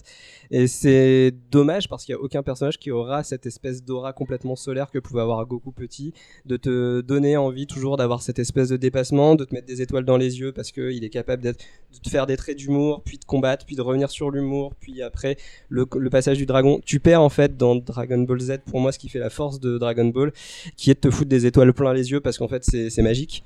C'est magique, c'est magnifique. Mysticisme, ouais, qui- C'est un euh, mysticisme, voilà, Mais- exactement à l'intérieur, qui est complètement perdu par la suite et qui est dommage et qui fait que pour moi Dragon Ball est une vraie belle aventure. Là où Dragon Ball Z va devenir du combat principalement en fait. à ce niveau Il sur parle Goku- bien, hein. Ouais, ouais, non, mais, euh, non, mais à ce niveau sur Goku, je suis, je suis totalement, totalement d'accord. D'ailleurs, sa dernière vraie victoire nette et franche, bah, c'est contre Piccolo et c'est dans, euh, c'est dans Dragon Ball. Mm. Mais euh, il a quand même sa petite importance. C'est vrai. Il est plus solaire après. Il y a un autre Guillaume qui, euh, qui veut prendre la parole là. Merci. Moi, ce que je trouve, c'est que dans Dragon Ball, en fait, on grandit, on grandit avec Goku. C'est un enfant, il est confronté à un monde d'adultes, et, euh, et on, va, on va voir les choses arriver petit à petit. Et, euh, Devant ton micro. Pardon, excusez-moi, pas l'habitude. Et en fait, ce qui est intéressant, c'est que les événements vont s'imposer à lui, comme on- nous on le vit dans notre vie d'enfant, en fait. Il va être obligé d'assumer des choses qu'il a provoquées, etc., etc. Ce qu'on perd dans Dragon Ball Z dans la mesure où c'est un adulte. Tout à fait. Drop the mic. Euh, quelque chose à rajouter? Quelqu'un qui veut revenir sur Euh, quelque Dragon chose? Ball Z manque de petites culottes, alors qu'il y a beaucoup plus de Dragon Ball, voilà. Et d'humour. Aussi. Bon, bah la transition est toute Non, il y, en a- trouvée. il y en a quand même pas mal dans Dragon Ball Z, mais c'est euh, moins fin. C'est c'est C'est amené, amené trop tard en fait. C'est amené trop tard. Il y avait- un côté gag dans Dragon Ball qu'on a tous. qui- Après, euh, on, on- enfin là ici, ça sera fait beaucoup plus euh, derrière, mais on, on, on critique un peu Dragon Ball Z. Mais euh, moi, c'est ce que je t'avais mis quoi. sur le su- sur le sur le dossier. de- de- de revenir dessus pour Euh, conclure cette partie. En fait, je pense que j'ai mais un milliard et demi de fois plus de souvenirs de Dragon Ball Z parce que déjà c'est plus long, donc ça m'a accompagné plus longtemps. Euh, il y a eu beaucoup plus de produits dérivés, c'est arrivé en France à ce moment-là aussi, donc euh, ça a été vraiment poussé en France à ce moment-là aussi. Donc forcément, je pense qu'on en a plus de souvenirs. Maintenant, à, posteriori, quand tu relis, quand tu revois même les animés, Dragon Ball est euh, mille fois supérieur parce qu'il y a cette étincelle, il y a cette, cette candeur qu'il y a dans le personnage, mais qu'il y a encore dans Toriyama. Euh, et chose qu'il a peut-être pas mal perdu du fait que bah il a poussé ça pendant des années et des années et que ça faisait ça faisait déjà euh, Slum ça faisait combien de temps déjà qu'il le dessinait? Longtemps. T'as une idée de la date toi Johan? Je sais pas, si, euh, ça a commencé en 80. Dragon Ball, c'est 84. 84, il finit Dragon Ball 3 ou 4 ans plus tard, de mémoire. Ouais. C'est 89, je crois, Dragon Ball Z, non? Non mais Slump de, Ah, de- Slump, de- euh, depuis combien de temps il le faisait Ah, Dr. Slum, je sais plus, pour le coup. C'était juste avant. euh. C'est- Ouais, bah, bon, le- le- en gros, euh, il avait déjà un rythme de travail, il ne s'est jamais arrêté. Et euh, ça se ressent aussi dans, dans la suite de Dragon Ball, donc dans Dragon Ball Z, l'animé, c'est qu'il il s'essouffle au fur et à mesure. Et la critique qu'on a eue quand on est un petit peu plus ado en disant, mais en fait, c'est de la baston avec toujours un mec qui est de plus en plus fort. Bah, je pense que Toriyama aussi s'est essoufflé là-dessus et toutes les idées, toute la fraîcheur, toute la candeur qu'il avait sur Dragon Ball, il l'a un petit peu moins sur Dragon Ball Z. Il a été aidé au fur et à mesure Hmm. avec des assistants. Ça se ressent. Moi, je pense que l'arc bout est ce qu'il y a de mieux peut-être dans Dragon Ball Z. Je vais peut-être me faire des ennemis, mais Ah. moi, c'est ce que je c'est ce que je trouve de plus Des gens qui disent oui de la, qui font oui de la tête, d'autres qui font non. C'est bien, c'est Je, équilibré. je trouve qu'au final, c'est ce qu'il y a de plus abouti dans la série. Euh, Z, j'entends. Euh, après, euh, voilà, il, il a perdu quelque chose. Et euh, a, poster- a posteriori, quand on relit tout ça, quand on a un peu plus d'âge, mais enfin, Dragon Ball est 100 fois plus plaisant et euh, plus appréciable que ce que peut l'être Z. Quelqu'un veut surenchérir? Et, euh, juste, du coup, euh, en fait, Toriyama voulait arrêter Dragon Ball très tôt. Il voulait l'arrêter avec le euh, justement l'arc de Piccolo Daimao. Et après, il a toujours été obligé d'y revenir parce que ses séries étaient en train de rater à côté. Il n'arrivait pas à passer à autre chose. Cashman, c'est ça le truc qu'il voulait faire à côté Cashman notamment, et justement, je voulais en venir là, puisque euh, il y a quelques années, euh, bah, il y a pas si longtemps, euh, Toriyama a sorti Jaco le Galacti- Galactic Patrolman, qui en fait à la lecture est du Dragon Ball pur et dur. Mais euh, graphiquement, il a encore monté d'un cran, il a des ancrages beaucoup plus lourds, mais en même temps, il a des- un dessin toujours plus simple et toujours plus efficace, et il est revenu à cette espèce de d'aura qu'il avait quand il dessinait Dr. Slump au tout début de Dragon Ball, où c'est innocent, c'est intelligent, ça va chercher des petits sujets de société en plus en même temps, etc. Et, euh, et tu sens que, comme tu dis, il s'est essoufflé un moment dans la série. Là, il a pu prendre un maximum de recul, revenir sur ce qu'il faisait à l'époque. Et putain, Jaco, c'est un arc incroyable en fait, génial. situe juste avant le début de Dragon Ball, qui fait le lien avec. Et tu lis ça, tu fais putain, c'est Toriyama, c'est ce que je disais de Toriyama quand j'étais petit et qui disait que je suis tombé amoureux de Dragon Ball alors que je vivais de Dragon Ball Z à la base. Et je suis d'accord avec toi pour dire que euh, moi j'adorais Z, j'adore toujours Z, c'est un Bien truc sûr, de malade ouais, mental ouais. dans ma vie. Mais putain, quand je lis Dragon Ball, je me dis que le mec a écrit un des trucs les plus Ouais. fous de l'histoire. Si ce n'est la meilleure série que j'ai pu lire en fait. Mais Il y a eu un, il y a eu un manga, je sais pas si c'est lui qui l'a fait où euh, il revisite l'histoire où c'est Yamcha qui gagne en fait contre. euh, ça arrive bientôt en France, ça. Ah ouais? Ouais. Ah ouais? Mais c'est qui qui l'a fait alors? Euh, c'est un autre dessinateur et du coup le principe c'est grosso modo euh, l'arc début des l'arc des Saiyans et euh, un lecteur de Dragon Ball se réincarne dans, Yan- dans Yamcha, sait que les Saiyans vont arriver, Ah du oui, coup oui, s'entraîne oui. comme une grosse brutasse et Yamcha poutre les Saiyans. Allez, la technique du loup. L'Uchronie euh, s'invite euh, dans Dragon Ball. Bon bah, on... je pense qu'on en a terminé pour cette première partie. Juste. Oui. Est-ce qu'on pourrait avoir une petite pensée pour Bulma? Vous avez décrit sans, ta- bah, sans qui il y aurait rien. C'est vrai. Ouais, c'est l'élément déclencheur. Voilà. C'est pour ça que j'appelais mon chien comme ça d'ailleurs. D'ailleurs, euh, bah, on salue, on salue les deux Bulma et on les remercie. C'est, je pense, que c'est un personnage qui est hyper important, que, on- dont on parle pas souvent. Mais faut se rappeler que, bah, au début, c'est elle qui va chercher, bah, qui va trouver Goku.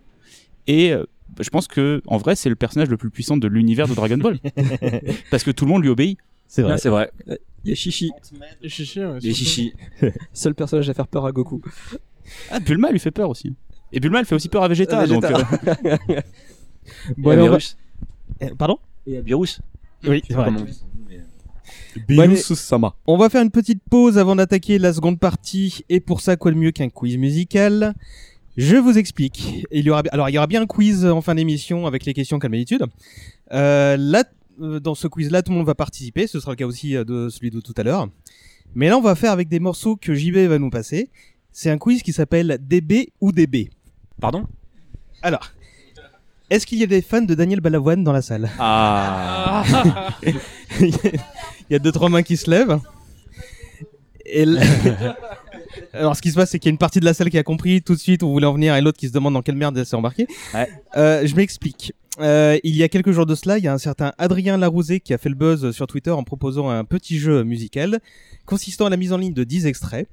Euh, pour chacun d'eux, la même question. Est-ce un morceau issu du soundtrack de Dragon Ball ou Dragon Ball Z ou même GT Ou est-ce que c'est euh, extrait d'une chanson de Daniel Balavoine Le paradis du synthé.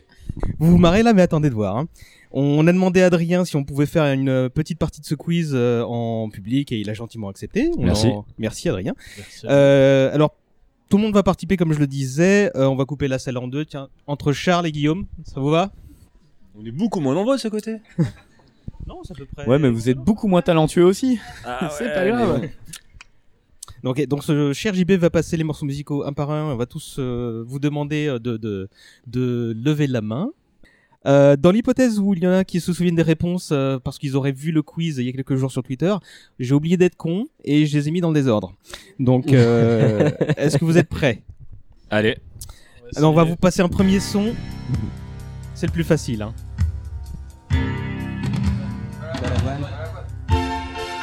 Oui, c'est Ah Balavoine. Mais c'était facile ça. C'est Je ne suis pas un héros, je crois. Cette boule de cristal. ça c'était facile, là. mais à partir du 2. Balavoine. Balavoine. Balavoine Balavoine. Balavoine. C'est effectivement Balavoine. mais quand même, là on commence à se dire merde.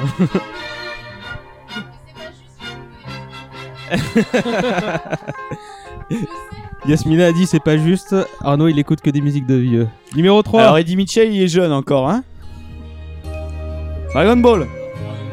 Balavoine. Oh, Dragon Ball, un Balavoine. Balavoine. Deux Balavoine. Eh bien c'est Dragon Ball. J'avais dit Dragon Ball par principe. Non, par principe. C'est le 3, d'accord. Bah, le numéro 4.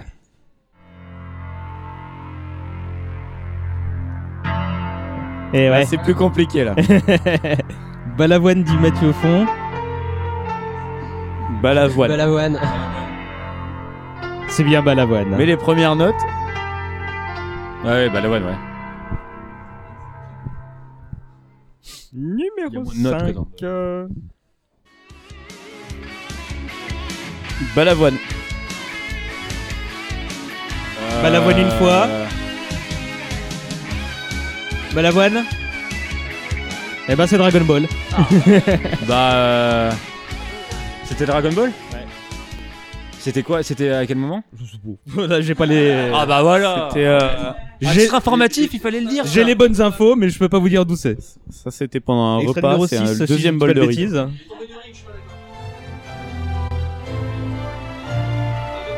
Balavoine. Ball. Et voilà, j'attendais que quelqu'un se compromette en disant, en reconnaissant Dragon Ball GT. c'est Fabrice.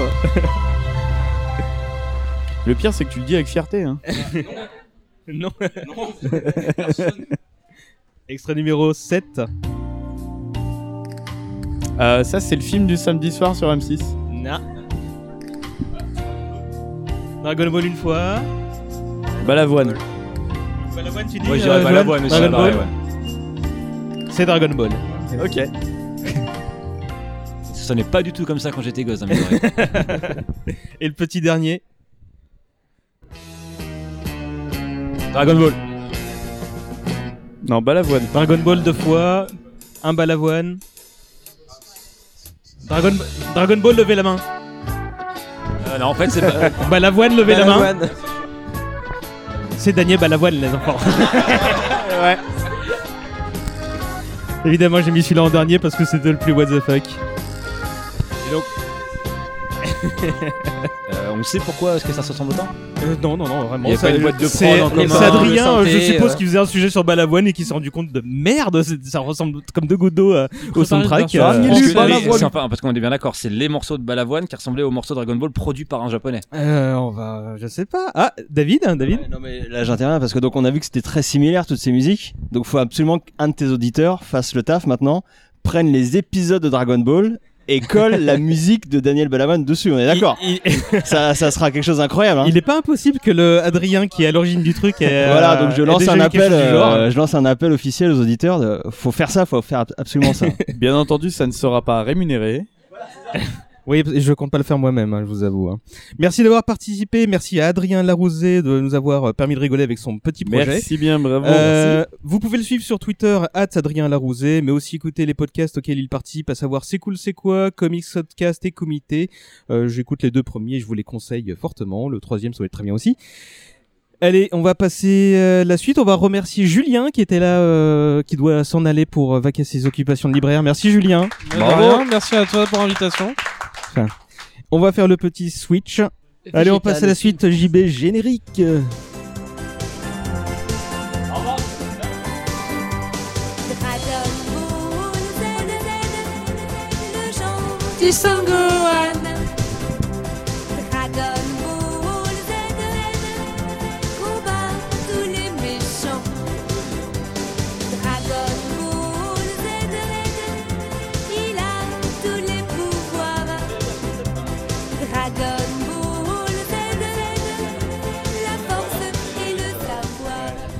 T'as pas le droit d'auteur à payer en faisant ça là Euh, non, on- je me suis arrangé avec Ariane. Ok.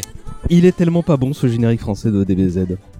Bref, on vient de procéder au changement. Julien reste avec nous, JB aussi puisqu'il est aux manettes, et on accueille les quatre lurons que vous avez entendus un peu plus tôt tout à l'heure. Je vais les présenter rapidement et je vais d'abord saluer Romain. Bonjour. Nouveau venu au podcast. Ça va pas trop le trac Ah, t- euh, je- totalement, mais ça va, j'ai pris des substances euh, légales euh, pour euh, combler ce trac. donc D'accord. Tu me bien. diras quoi tout à l'heure Ça m'intéresse. Dis-nous tout sur toi. Passe Qui tu es Eh ben, alors, bah, je suis, euh, ben, j'ai 36 ans et euh, j'écris de la fantasy. Tu peux dire quoi? Ben voilà, je suis l'auteur d'un diptyque euh, de fantasy qui s'appelle Le Sang des Princes, qui est publié chez Folio SF. Félicitations. Merci. Et accessoirement, je travaille dans l'édition depuis une dizaine d'années. Donc, euh, quand j'écris pas des bouquins, j'aide à publier ceux des autres. Ceux des autres. Bah, merci à toi d'être venu. Euh, ensuite, on accueille Audrey qui est déjà venue à ce podcast quelques fois. Bonjour tout le monde. Comme- Salut. Le licorium n'a pas bougé de place? Non, le Licorium euh, est toujours là, euh, avec beaucoup de monde, mais euh, malgré euh, les, euh, les actions euh, dernières de tous les week-ends des Gilets jaunes. euh, Donc euh, voilà. Et c'est où alors? Parce que euh, il m'en a parlé tout à l'heure, mais je connais Euh, pas. c'est à. Châtelet-Même, rue Saint-Denis, donc euh, à côté de la rue Rivoli. Et c'est quoi C'est un bar pop culture ou euh, Pas du tout. euh, donc c'est un, une brasserie qui a un speakeasy aussi au sous-sol, Ok. qui a un, donc, qu'on appelle le Licorium, qui est une sorte de bar euh, de curiosité en fait, euh, apothicaire. Donc c'est euh, exclusivement cocktail euh, sur mesure, euh, produit un peu fait maison, euh, voilà. Premier euh, nouvelle reco de la soirée. on enchaîne avec Arnold. Recoucou mon grand. Coucou mon grand. Comment ça va? Eh bien, écoute, ça va très très bien. Moultes actualités de ton côté aussi. On rappelle que tu es traducteur, euh, chanteur, vidéaste, animateur de communauté, équilibriste, j'en passe. euh. Et je fais vachement bien le tiramisu. Ah bah écoute, euh, Voilà. et tu viens les mains vides. Alors non, c'est pas vrai, t'es venu avec un super classeur. euh, il y a un Voilà, instant. c'est c'est c'est quelque chose que tu as, qui date de ton adolescence? De quoi donc? Le classeur avec lequel t'es Ah, le, le beau classeur de Cardass, euh, oui, oh là là, bah oui, c'est un, c'est une partie de ma collection seulement. Seulement Parce que en fait, euh, ça pèse un âne mort de rapporter tout ce que j'ai. Donc euh, voilà. Oui, oui. bah écoute, merci c'était un d'être- bel objet. par ailleurs, je suis venu avec mes POG Dragon Ball Z. Ouais, merci Voilà. d'être venu avec des petits trucs. On va se faire. Ah, on a oublié de prendre une photo avec Julien. C'est dommage. Julien, si tu nous écoutes, on te fait des bisous supplémentaires. Et enfin, Fabrice, aka Neko Furioso. Comment ça va? Ouais, du coup, ça va super bien. Parler Dragon Ball, bah, c'est, euh, c'est ma vie. donc, euh, Et c'est un allez. peu grâce à toi qu'on fait cet épisode, euh, d'ailleurs, parce que tu as milité pour ça depuis X Ah bah, temps. et... j'ai, et j'ai milité jusqu'au bout. Jusqu'au bout. Et c'est euh, bah, c'est grâce à toi quelque part qu'on est aussi ici. Et Julien est toujours là. Toujours. Et JB est toujours là. Toujours. Donc merci à tous. Euh, et le public est toujours là. Allez. On sent qu'il y a un peu plus d'ambiance, on sent que le public a bu. Tu vois, ça va mieux. Donc continuez à boire, s'il vous plaît. de dire ça à la radio Oui, on peut tout dire ici. Ah, ok, d'accord, ça va. Tout se passe sur internet. Euh, avant de vous demander dans quelles conditions vous avez euh, appréhendé cette suite, euh, Romain, tu voulais justement revenir sur cette séparation bizarre entre Dragon Ball et Dragon Ball Z. Oui, alors effectivement, il y a cette séparation qui est traditionnellement faite au moment où Goku devient adulte. Euh, bon, c'est suffisamment bourrin au troisième tournoi des arts martiaux pour qu'on dise que euh, le, le- ce qui va faire le sel de Dragon Ball Z commence un peu ici. Euh, moi, je m'étais fait cette réflexion-là. Bah, justement, on avait parlé de Tao Pai Pai tout à l'heure. Et en fait, le schéma, euh, typique Neketsu, où euh, le gentil super balèze arrive, se fait one shot par un gros taré qui est donc Tao Pai Pai, qui est le premier méchant qui fait peur de qui vient de Dragon Ball, c'est-à-dire qu'il tue des gens, tue des gens gentils langue, avec les doigts, avec euh, et notamment il tue le, le père du pain. Et l'issue de cet arc, c'est quoi? C'est que ma- maintenant les Dragon Ball, elles vont plus servir à, à avoir des petites culottes, elles vont servir à ressusciter les gens. Euh, et ça arrive relativement tôt. Et moi, j'ai toujours eu l'impression qu'en fait, ce qui vient tout de suite après, c'est-à-dire la fin de l'arc du ruban rouge, euh, et ce qui suit tout de suite après, c'est-à-dire, le, si ma mémoire est bonne, euh, le mini tournoi où il rencontre son grand-père, on ferme ce qu'on avait engagé avant Tao Pai Pai, et tout de suite, on enchaîne sur le deuxième tournoi et Piccolo. C'est-à-dire qu'on a d'un seul coup comme si euh, un truc s'est réveillé. C'est-à-dire, dit, mais attendez, euh, ça marche ça marche pas mal pour le petit Goku là qui commençait quand même à qui commençait à vivre une, une aventure qui était effectivement un peu longue. Moi, j'avais, je me souviens, gamin, j'avais un peu décroché euh, à la fin de Ouais, l'arc du ruban rouge. Euh, moi, je trouvais que cet arc se fatiguait. Et à ce moment-là où il y a ce personnage qui arrive, c'est comme si on tout ce qui va être DBZ, tout ce qui va être la méthode narrative de DBZ après est préfiguré. Et moi, j'ai eu cette impress- cette impression quand j'ai euh, relu ce passage dans le manga, c'est-à-dire qu'on on emballait rapidement l'armée du ruban rouge, on donnait, il y avait une espèce de respiration avec l'arrivée du grand-père, effectivement, et puis après on enchaînait sur euh, ben, le- l'histoire sérieuse, c'est-à-dire euh, le deuxième tournoi, l'arrivée de Tenchinan, le surclassement de Tortue Géniale déjà à ce moment-là, Mm. parce qu'il y a un combat Tortue Géniale Tenchinan et Tenchinan le bat, et, euh, et puis mort de Krillin, et euh, ben, l'arc de Piccolo qui va reprendre à peu de choses près la même, les- la même trame, c'est Ouais, mort d'un gentil, euh, dérouillage de Goku qui va s'entraîner, qui revient, enfin etc. Mais si je te comprends bien, toi, pour toi, DBZ commence avant que DBZ commence. Bah, pour moi, il y a quelque chose dans ce qui va faire le, le- le- dans ce qui va faire euh, le- le- la, la trademark de, de- de- des DBZ qui est largement présente déjà très tôt dans Dragon Ball. La bagarre. Mmh, la bagarre. Euh, D'ailleurs, on, on- quelqu'un veut dire où c'est, pourquoi il y a ce Z qui s'est implanté d'un coup euh, Je sais pas. Non, c'était juste pour mettre deux. C'est euh, l'écart de production. Enfin, Ah. c'est juste, c'est, c'est juste pratique. Johan? En fait, c'est juste que Toriyama, à la fin de Dragon Ball, donc euh, après la victoire de Goku au championnat du monde, euh, est trop lent en fait dans son rythme de parution et du coup, le, je crois que c'est la Toei qui s'occupait de l'animation, euh, peut pas en fait produire la suite tout de suite. Elle est obligée de s'arrêter là en fait. Du coup, pour vraiment faire comprendre que Dragon Ball repre- reprend, il décide de lui donner, de lui accoler ce Z supplémentaire en fait en mode c'est bon, on continue la, on continue la série. Mais il y a eu un petit, euh, un petit gap entre temps. Ce qui nous a valu un paquet de fillers plus Ouais. ou moins dégueulasses. Et d'ailleurs, euh, un manga plus récent l'a fait, Naruto Shippuden. Shippuden, ouais. Dans Naruto, euh, Naruto le manga, il n'y a pas un Shippuden à coller dessus. C'est vrai, ouais. Et pourtant, il avait déjà commencé à avancer, mais effectivement, pour pouvoir euh, combler les attentes des téléspectateurs, bah, il faut, euh, il faut, il faut meubler. Déjà de l'industrie à ce moment-là. Euh, Julien, euh, toi, est-ce que t'as enchaîné de Dragon Ball à Dragon Ball Z directement ou t'as pas eu de, de, de temps mort euh... J'en ai objectivement aucune idée. Mhm. Parce que pour moi, c'est assez flou et il me semble que je regardais les deux en même temps. ouais. Qu'il y- C'est. Il y avait euh, diffusion simultanée, je me souviens plus. Ah, Ouais, Arnaud dit oui et Johan aussi, d'accord. Ouais, parce qu'ils étaient obligés de combler. Enfin, il y, avait, pareil, c'est, je me souviens, ils diffusaient trois épisodes par euh, par club. de- Il y avait une heure d'écart entre les deux, dit Arnaud.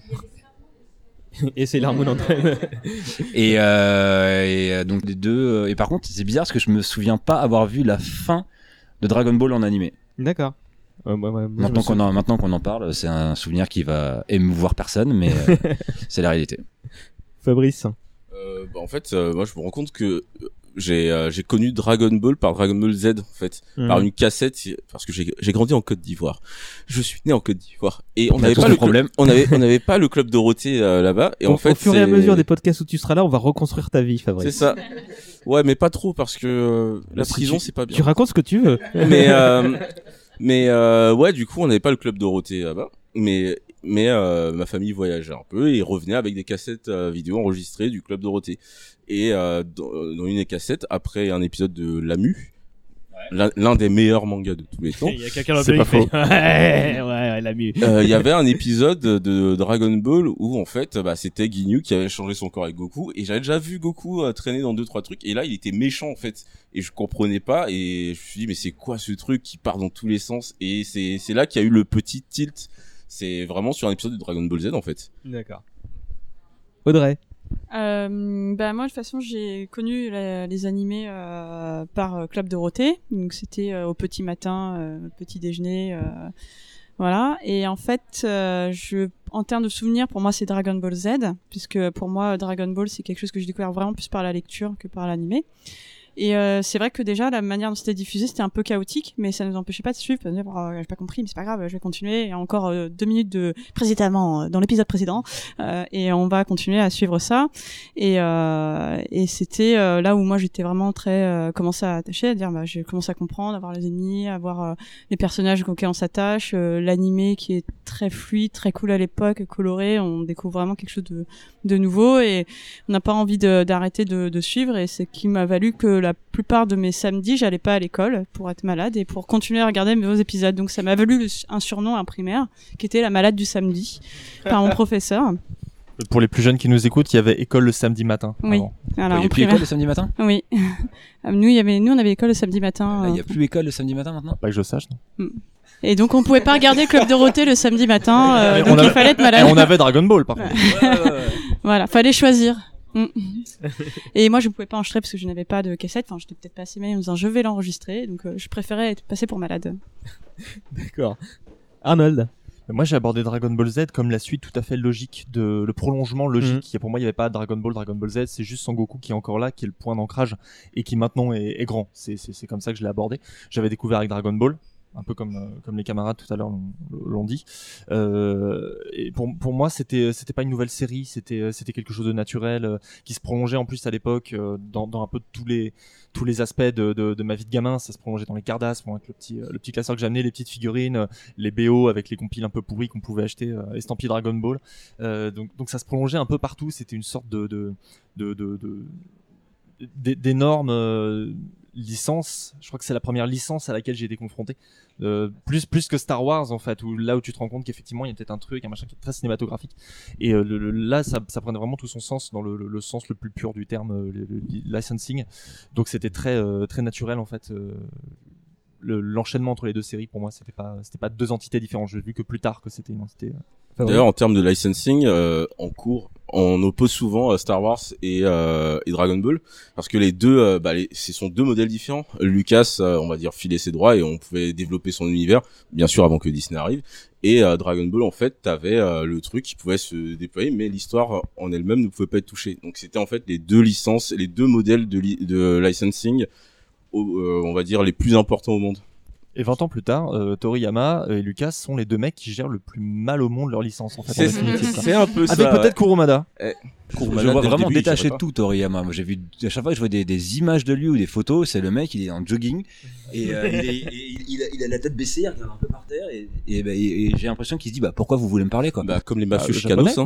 Et pourtant, ils gèrent. euh, Bah enfin, parce qu'il a des. Panama, Panama Papers au cul et qu'il y a des gens qui s'intéressent à sa fortune soudainement. Romain, tu voulais dire un truc? Non, oui, c'est sur le justement sur le licensing et, et c'est assez assez bizarre de se rappeler maintenant de ce que pouvait être du teasing à l'époque où on n'avait pas internet. Et euh, moi, pour moi, Dragon Ball Z, et là où je pense que ça m'a ça a vraiment réussi à me, à me choper au niveau euh, marketing du terme, euh, c'était que on a on avait la diffusion euh, de l'animé, mais par ailleurs, on avait les jeux vidéo qui arrivaient, qui avaient souvent, au niveau purement narratif, de l'avance. Donc on avait un personnage dans le jeu, tu... ah putain, mais on l'a pas vu lui encore, c'est qui C'est celle. Putain, il a l'air badass, c'est qui? Euh, et on avait des bribes d'histoire qui nous arrivaient. Il paraît que Vegeta il va mourir. Oh merde. Euh, et on avait des bribes comme ça qui nous arrivaient. Et en fait, Ça, sans on est... Internet. Et ça sans internet, par les magazines, par les potes, euh, euh, par des illustrations qui qui qui, euh, qui circulaient. Les premières boutiques d'import qui, qui commençaient à germer. euh, Ouais, ouais. Et on chopait comme ça des, des volumes en Jap. On ne savait même pas ce que c'était qu'un kanji, non rien à foutre. Tu veux juste réussir à comprendre un petit peu ce qui se passe, quoi. Et, euh, et moi, je pense, ça, ça quand même. Je, j'ai pas d'autres exemples en tête pour moi où ça a vraiment eu ce fonctionné comme ça, c'est-à-dire vraiment une histoire qui t'arrive par petits bouts et qui te donne juste envie de. Moi, j'en étais au stade où en fait chez moi, pour euh, réussir à choper les, épisodes qui passaient le matin, parce que moi j'allais à l'école, euh, et mon magnéto était en panne, j'avais tout un système où j'empilais, je prenais la caméra familiale, j'empilais sur des bouquins devant la télé pour réussir, pour- et je, je branchais l'enregistrement avant de partir pour l'avoir sur, euh, pour l'avoir par la caméra, c'est une espèce de, de screener quoi euh, avant Il y l'heure. avait une qualité qui devait être incroyable. Ah, mais j'avais, mais c'était, si, si je clignais de l'œil, je pouvais me dire que je l'avais filmé dans une salle de cinoche, tu vois. C'était, c'était, euh, et, mais non, mais oui, c'était des trucs de môme, quoi, pour réussir à choper, euh, à choper des bouts. Et euh, moi, j'ai vraiment cas de le dire. souvenir là, spécifiquement pour, euh, pour cette licence-là, quoi. Et tu ta découverte de, de, de, de DBZ du coup c'était ensuite logique de Dragon Ball ou? Euh, ouais, moi je suis, euh, comme j'ai fait 36 ans, donc je pense que Dragon Ball, je l'ai vu au tout début. On Mm. s'est arrivé avec le passage sur TF1 de, de Dorothée, etc.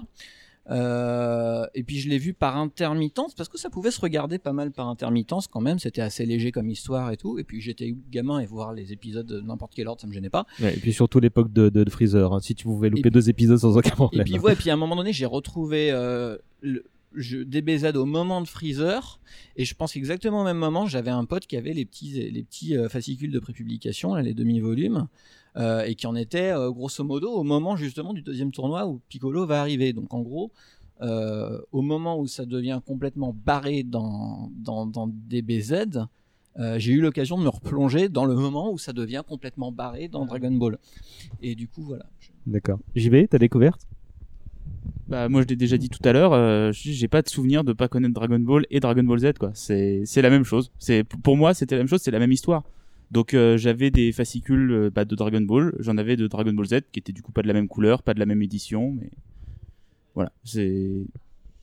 J'ai je me rappelle que ne pas avoir vu la fin sur TF1 de Dragon Ball elle, Z a pas, elle, a, elle a pas été diffusée, Voilà. alors elle a été arrêtée avant, elle a été Voilà. censurée par un... et l'avoir Oui. vu euh, au vidéo club, avoir loué des cassettes pour voir des épisodes que j'avais pas vus. Je pense qu'on avait tous fait ça. Ségolène Royal avait temporairement gagné la guerre pendant un temps. Mais euh, Fabrice? Euh, là, je repars du côté des mangas et des euh, demi-fascicules, euh, voire même quart de fascicule, quart de tome, où en fait, un jour à, la récré, un mec arrive avec un, avec justement un de ces quarts de tome un peu déchiré, et c'était le moment où Vegeta affrontait Freezer pour la première fois. Et avec, il y avait l'interchapitre avec les, c'était un peu comme les Dalton, t'avais, t'avais Gohan, euh, Krillin, Vegeta derrière et tout. Et en fait, le, le design, enfin cette puissance de Kara design est derrière le moment où euh, Vegeta affronte Freezer, où il, se- c'est vraiment la foire d'empoigne, ils se chopent les, les bras, ils, ils, ils font péter leur cosmos, on va dire, et ça, ça fait Oui. ça- Eh, crossover et ça fait ça fait un putain de cratère et là tu te dis mais qu'est-ce qu'est-ce qu'on lit? On était on était une dizaine autour de ce petit truc déchiré et là je me suis dit mais putain mais c'est quoi ce- c'est quoi ce truc? J'ai saoulé j'ai saoulé ma famille pendant je sais pas combien de temps je me suis retrouvé avec euh, du coup le euh, l'album Panini pour faire les collections et j'ai dessiné que ça pendant quasiment 5 ans j'ai je crois que c'est à ce moment-là c'était en euh, je crois que j'étais en C1 ou un truc comme ça et euh, je crois que c'est là où je me suis dit putain ce truc y a pas y a pas mieux Hmm. et jusqu'à présent je me dis qu'il y a pas mieux En Et Côte d'Ivoire. dessine que ça ouais Le tout en Côte d'Ivoire. T'avais, il y avait, t'avais un pote qui avait un, un fascicule euh, Dragon Ball. Euh, ouais, on n'imprimait pas que sur des feuilles de bananier, il y avait également, C'est ça, non, non. il y avait également de l'import. Loin de moi l'idée. Eh, attends. Non, non, juste. Ah, D'ailleurs, pas mal, pas mal la moustache d'Adolphe, il y, a y a pas de souci. Ça fait fureur.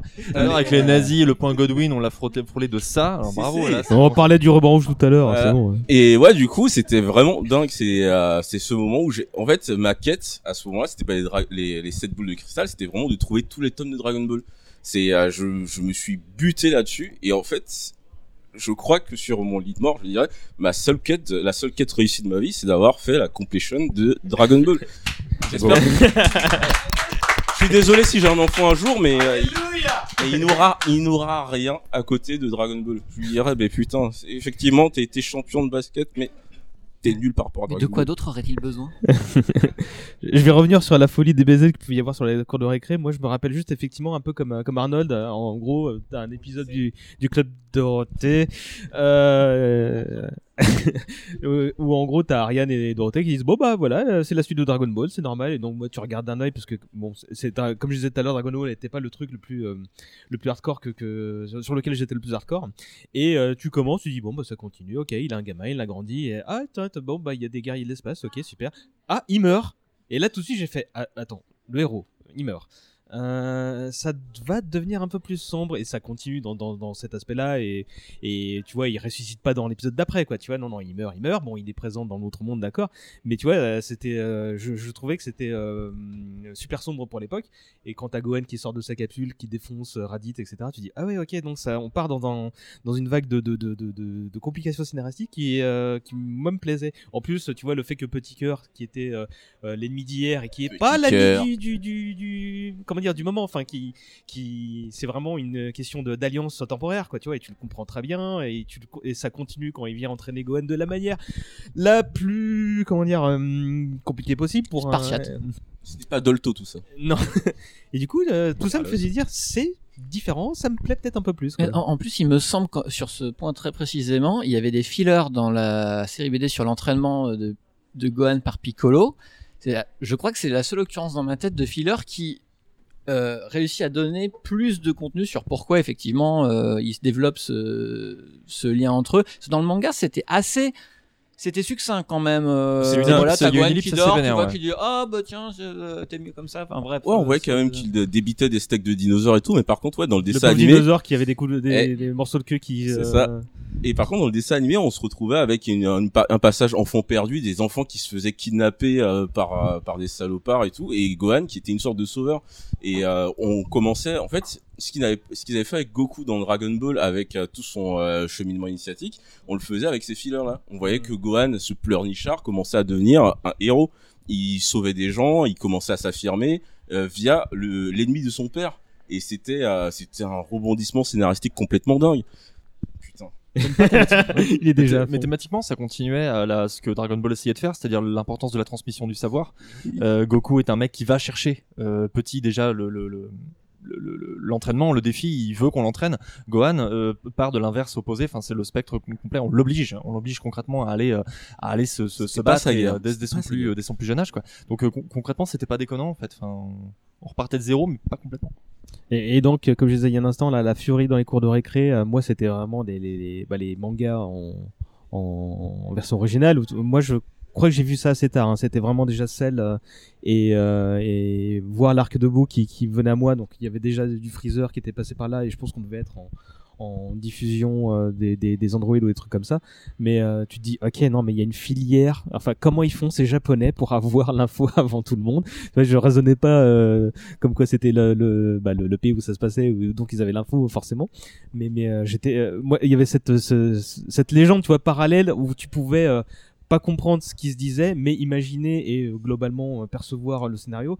Et ça donnait suite à des, à des vraies légendes où tu te racontais, ouais, mon père, il est allé là-bas, il a vu la dernière version, Sangoku, euh, il devient encore plus fort, il a les cheveux rouges, etc. Euh, Ah, et, sur- et surtout, on avait pas mal de fake news à cette époque parce Ouais, que dès, dès qu'il y avait une image qui filtrait au Japon, bah il y avait un magazine qui sortait. Parfois, c'était des, des, euh, des concept art qu'on qu'on retrouvait, ou alors des, euh, des sortes de mini pubs où en fait les personnages n'existaient pas du tout, ou ils n'étaient pas dans leur design, euh, on va dire euh, ultime.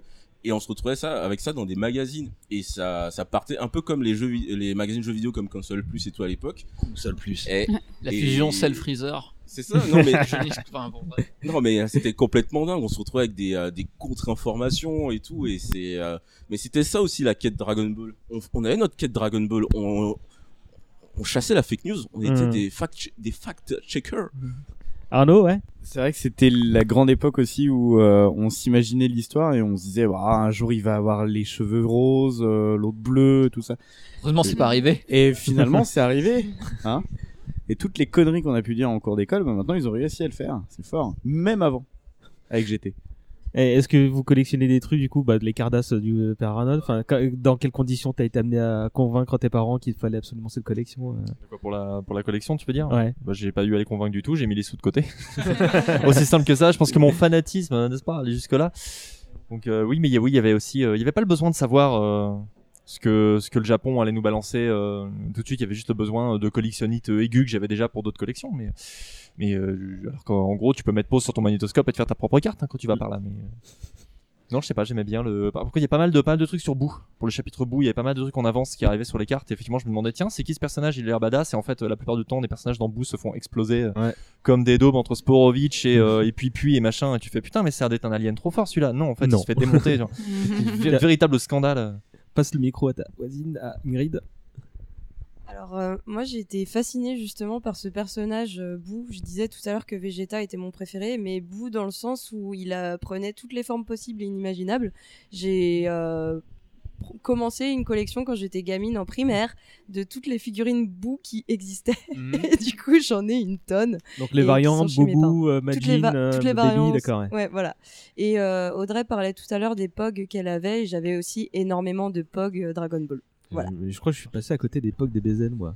Bah après, à l'époque, c'était une généralité, il y avait euh, tout un ensemble de, de jeux, mais c'est vrai qu'il y a euh, effectivement, euh, comme il y a un engouement autour de, déjà de la Japanimation qui commençait, bah, Dragon Ball s'est un petit peu mis partout où est-ce qu'il pouvait être, que ce soit à l'époque les figurines, euh, les albums, les autocollants, les posters qu'on pouvait avoir aussi dans les chambres, Ah ouais, les posters. les têtes d'oreiller, enfin les tout Enfin, ça. parce que c'était- tu, tu trouvais pas les posters, euh, comment dire, dans, Non, dans, dans Franprix ou euh, Non, fallait te acheter demandais où est-ce les- qu'ils étaient. Mm. quoi. Guillaume Euh, ouais, mais je pense que la folie dans les cours de récré, elle était telle qu'on se faisait même spoiler totalement l'intrigue. Par les- Je me souviens, moi j'ai un souvenir très précis d'un pote qui avait un jogging de sport avec les différentes transformations de Goku et je me suis fait spoiler le. Super Saiyan 3 comme ça. Et, et je me suis demandé pendant des mois si c'était vrai ce jogging, pourquoi Goku n'a plus de sourcils et une touffaille pareille. Et ça faisait partie d'un espèce de folklore. En fait, aujourd'hui, ce serait inimaginable de se faire spoiler les choses comme ça. Mais à l'époque, Dragon Ball, enfin, je sais pas si tout le monde le ressentait comme ça, c'était de se faire, euh, de relier les points entre les différentes époques, les différentes transformations, et ce qui était vrai ou pas. Je t'assure que dans l'histoire du cinéma, des séries télé, c'est la première fois que quelqu'un se fait spoiler par un pantalon.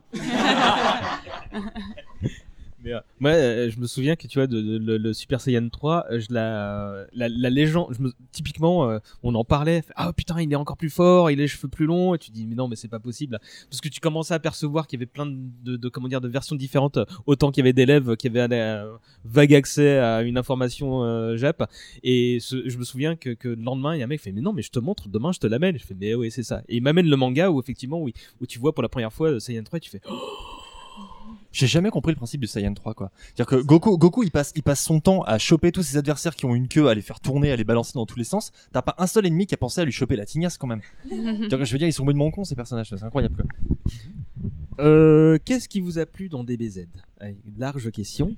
Le- Euh, là, il va y avoir- bagarre. Oui, la bagarre. La- Attends, Fabrice, Fabrice. J'ai envie de dire pa- passion bagarre, mais pas, mais pas que en fait, parce que dans Dragon Ball, on va dire tout court euh, tout à l'heure, on parlait souvent des techniques d'arts martiaux qui permettaient de pallier aux limites physiques.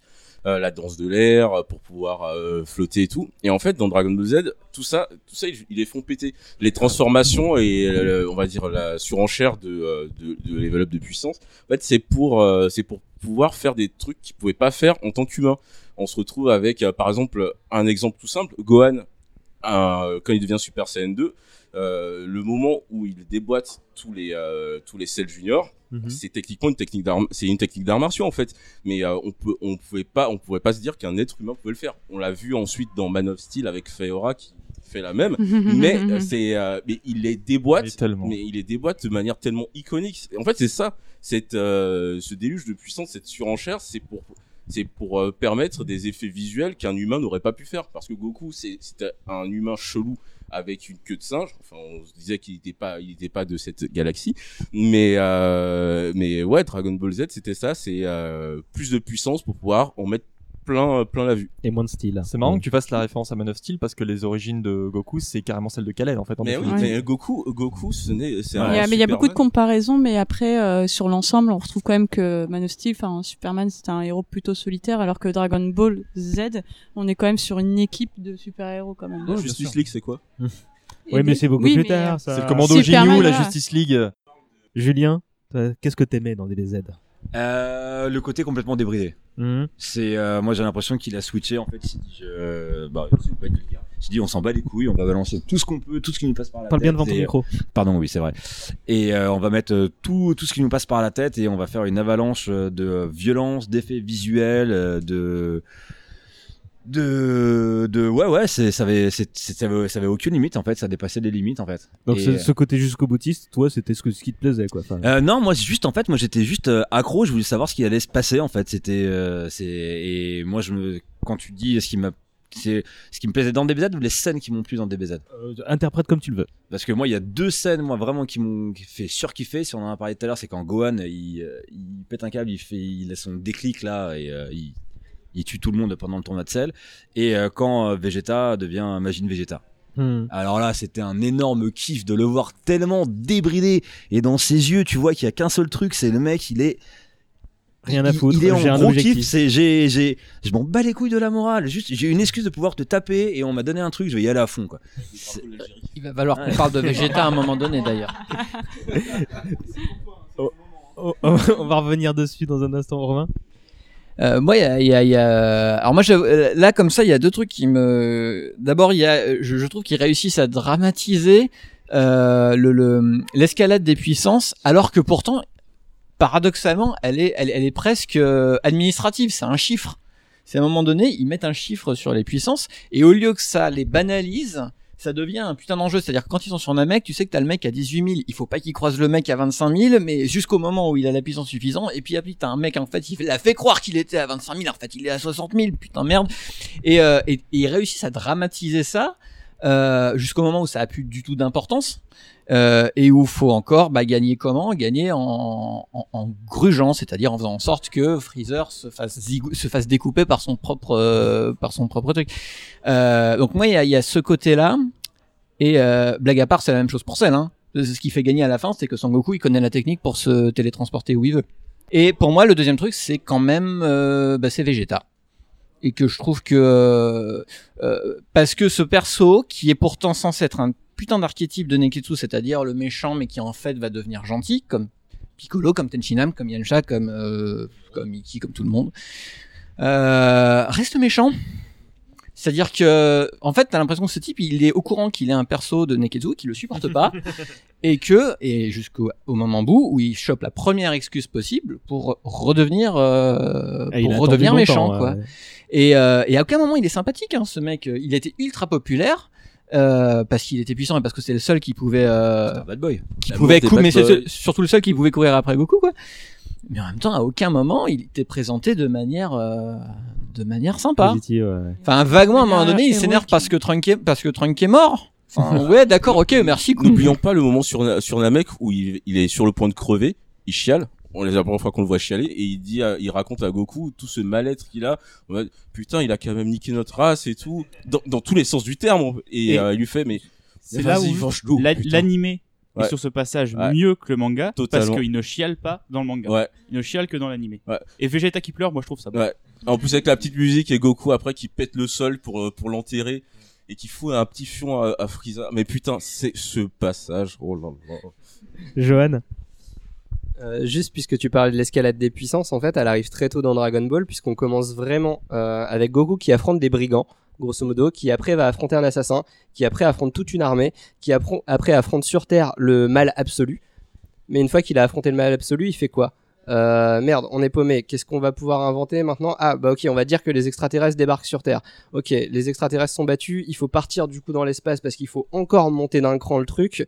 Sauf que ouais, on est monté d'un cran, mais les personnages ont maintenant les scotters, on a cette espèce de données chiffrées, comme tu le dis. Et à partir du moment où on a cette espèce de données chiffrées, bah, un mec qui a 25 000, il écrase un mec a 5 000, même si techniquement le mec à 5 000 est supérieur. Donc qu'est-ce qu'on fait? Le power-up, en fait, à partir de là, ça devient juste une espèce de moyen de rattraper le fait que tu as un- un décalage constant entre le truc. Freezer, c'est l'empereur de l'univers. Putain, qu'est-ce que je vais faire pour aller au-dessus de l'empereur de l'univers? Ah, je vais inventer Cell, je vais inventer un personnage qui vient à travers le temps, en fait. Euh, après Cell, je fais quoi? Euh, Le personnage qui va à travers la galaxie. Et à partir de là, en fait, il y a une espèce de piège qui se crée avec le scotter qui est que bah, la différence de niveau est tellement importante que t'as plus d'autres moyens en fait que de faire des power-ups systématiques pour essayer d'augmenter les- la puissance des personnages.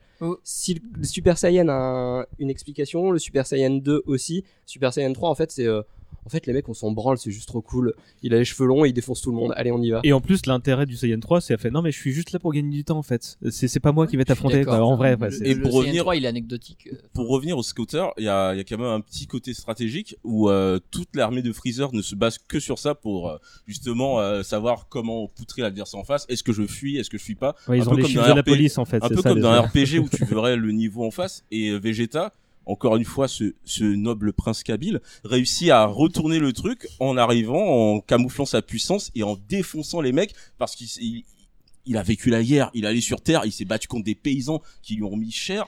Et euh, du coup, maintenant, il sait camoufler sa puissance. Ça fait partie des trucs euh, intelligents et super cool dans Dragon Ball. Même, même un truc, même un élément scénaristique, on va dire une, euh, un camouflage scénaristique qui permet de, de, de, de mettre la poussière sous le tapis, permet de faire des, des petits trucs cool. Yasmina, Arnaud, vous vouliez dire un truc hein Non, je disais Vegeta, machallah, quoi. ouais, la Californie en force. Audrey, qu'est-ce que t'aimais toi Euh, bah déjà la- l'animé qui était euh, complètement différent, c'était une découverte. On avait quelque chose de, de vif, euh, de, de, de beau visuellement, surtout avec des combats. Donc moi, faut savoir que j'étais déjà un peu garçon manqué, et j'aimais bien la baston. Et, euh, et en fait, euh, c'est aussi euh, le, le, le manga qui a fait que je me suis mis un peu sur versus fighting euh, à l'époque. Chez ma cousine, on avait la Super NES et on avait Ranma 1,5 et Dragon Ball. Et euh, donc c'est un peu ce qui fait que j'ai commencé vraiment à kiffer ce, ce côté manga, déjà un peu shonen où bah il y a toute une génération de puissance qui allait évoluer. Et, euh, et avec le recul, avec le temps, c'est une saga que j'ai beaucoup aimée parce que euh, c'est euh, là où on commence à comprendre que c'est une saga qui se dure quand même sur une vingtaine d'années. On a un Goku qui devient adulte, euh, il a une famille, enfin les familles se créent, et tout le monde commence à vieillir, donc il y a des nouvelles générations qui arrivent, ils sont Gohan, Sangoten, Trunks, et donc des nouveaux ennemis qui sont complètement différents, et euh, donc on voit qu'il y a quand même un côté un peu philosophique euh, qui commence à être euh, mis en avant, un côté dramatique, et euh, plus adulte, nous on est en train de grandir avec ça, donc là on se rend compte de plus de petits détails qu'on n'avait pas au début de quand on regardait l'animé quoi. Arnold? Euh, je crois que c'est tout simplement les seconds rôles, le- la psychologie des personnages qui atteint un autre, un autre niveau. Il y a plus d'émotions, plus de, plus de, plus de, comment dire, de, de, de drame. Et surtout dans le dessin animé, on en parlait tout à l'heure qu'effectivement il y a plus, plus de petits drames sympathiques dans le, dans le dessin animé que dans le manga. Euh, avec des personnages qui peuvent level up euh, et, et se rendre compte qu'ils peuvent aussi verser une petite larme de temps en temps. C'est pas grave. La, la scène dont tu as parlé tout à l'heure avec, euh, avec euh, Goku qui est en train de se noyer et qui voit toute sa vie défiler devant ses yeux et tout, tout ce qu'il va perdre si jamais il paume ça dans le, dans le, dans, le manga papier, tu l'as pas ça. Et donc euh, à partir de, de, cette, de, de ce- de cet âge adulte de Sangoku, Sangoku devient déjà une espèce de connard insensible. Et le, le, le dessin animé lui donne, lui donne un petit quelque chose que je préfère. On voit ça aussi dans les OAV, peut-être parler un peu des OAV tout à l'heure, où tu vois ça aussi contre, contre, contre Cooler, le, le frère de, de Freezer, où il ramène. Il est tellement puissant, il a tellement la haine qu'il peut ramener un petit oiseau à la vie, quoi. Donc, truc- Déjà, si le mec il peut faire ça depuis le début, pour que les, les Dragon Ball servent plus à rien? Ah, donc Dragon euh, je, crois que c'est vraiment ce que je préférais, euh, le, le, le, le fait que tu puisses te, te- moi personnellement en tout cas je pouvais plus m'identifier à Son Gohan que je, je ne pouvais m'identifier à Son Goku Son Goku même gamin et comme moi de, de- du, du haut de, de, ma stature de gamin je, je, le regardais de, quand même de haut en disant ouais c'est un héros ce personnage tu vois. mais que Gohan je pouvais plus comprendre ce qu'il traversait. Il y avait un cheminement psychologique plus intéressant de ce personnage qui, qui, qui est un petit garçon chétif qui, qui, qui a pas qui a pas vraiment de pouvoir sur qui personne pourrait pourrait ne serait-ce que, que, que miser quoi Et Et sa maman ressemblait beaucoup à nos mamans. C'était. Ouais, c'est vrai. Oh, à ce point. euh, mais euh, et, et j'ai- j'aime bien ça. J'aime bien ce, ce, ce côté, euh, ce côté personnage un peu plus humain, mais qui vient de son côté euh, humain pour le coup, parce qu'il est à moitié humain. Quoi. Je, je préférais. Gohan a été un personnage beaucoup plus important pour moi que, que Goku à tout point de vue. Dans Dragon Ball Z, euh, Goku, c'est le Messie en fait. C'est le, comme euh, vous le disiez tout à l'heure, c'est le Deus Ex Machina. Il arrive, euh, il redonne espoir aux gens, même si c'est pas lui qui finit par gagner à la fin. Mais c'est ah putain, il est là, ça, ça va mieux se mettre. Et euh, c'est euh, c'est c'est que ça. Même au niveau de ses euh, apparitions sur Namek, sur Namek, euh, il arrive au moment où son fils vient de se faire briser la nuque. C'est encore des violences sur enfants, salopard de japonais. Mais euh, ouais, c'est vraiment ça. Goku euh, dans Dragon Ball Z, c'était, euh, enfin, effectivement, il, a- il avait fini sa quête de puissance, sa, sa quête, on va dire initiatique, et euh, c'était le Deus Ex Machina, le Messie. Euh, Goku dans, dans Dragon Ball Z, c'est une sorte de Jésus.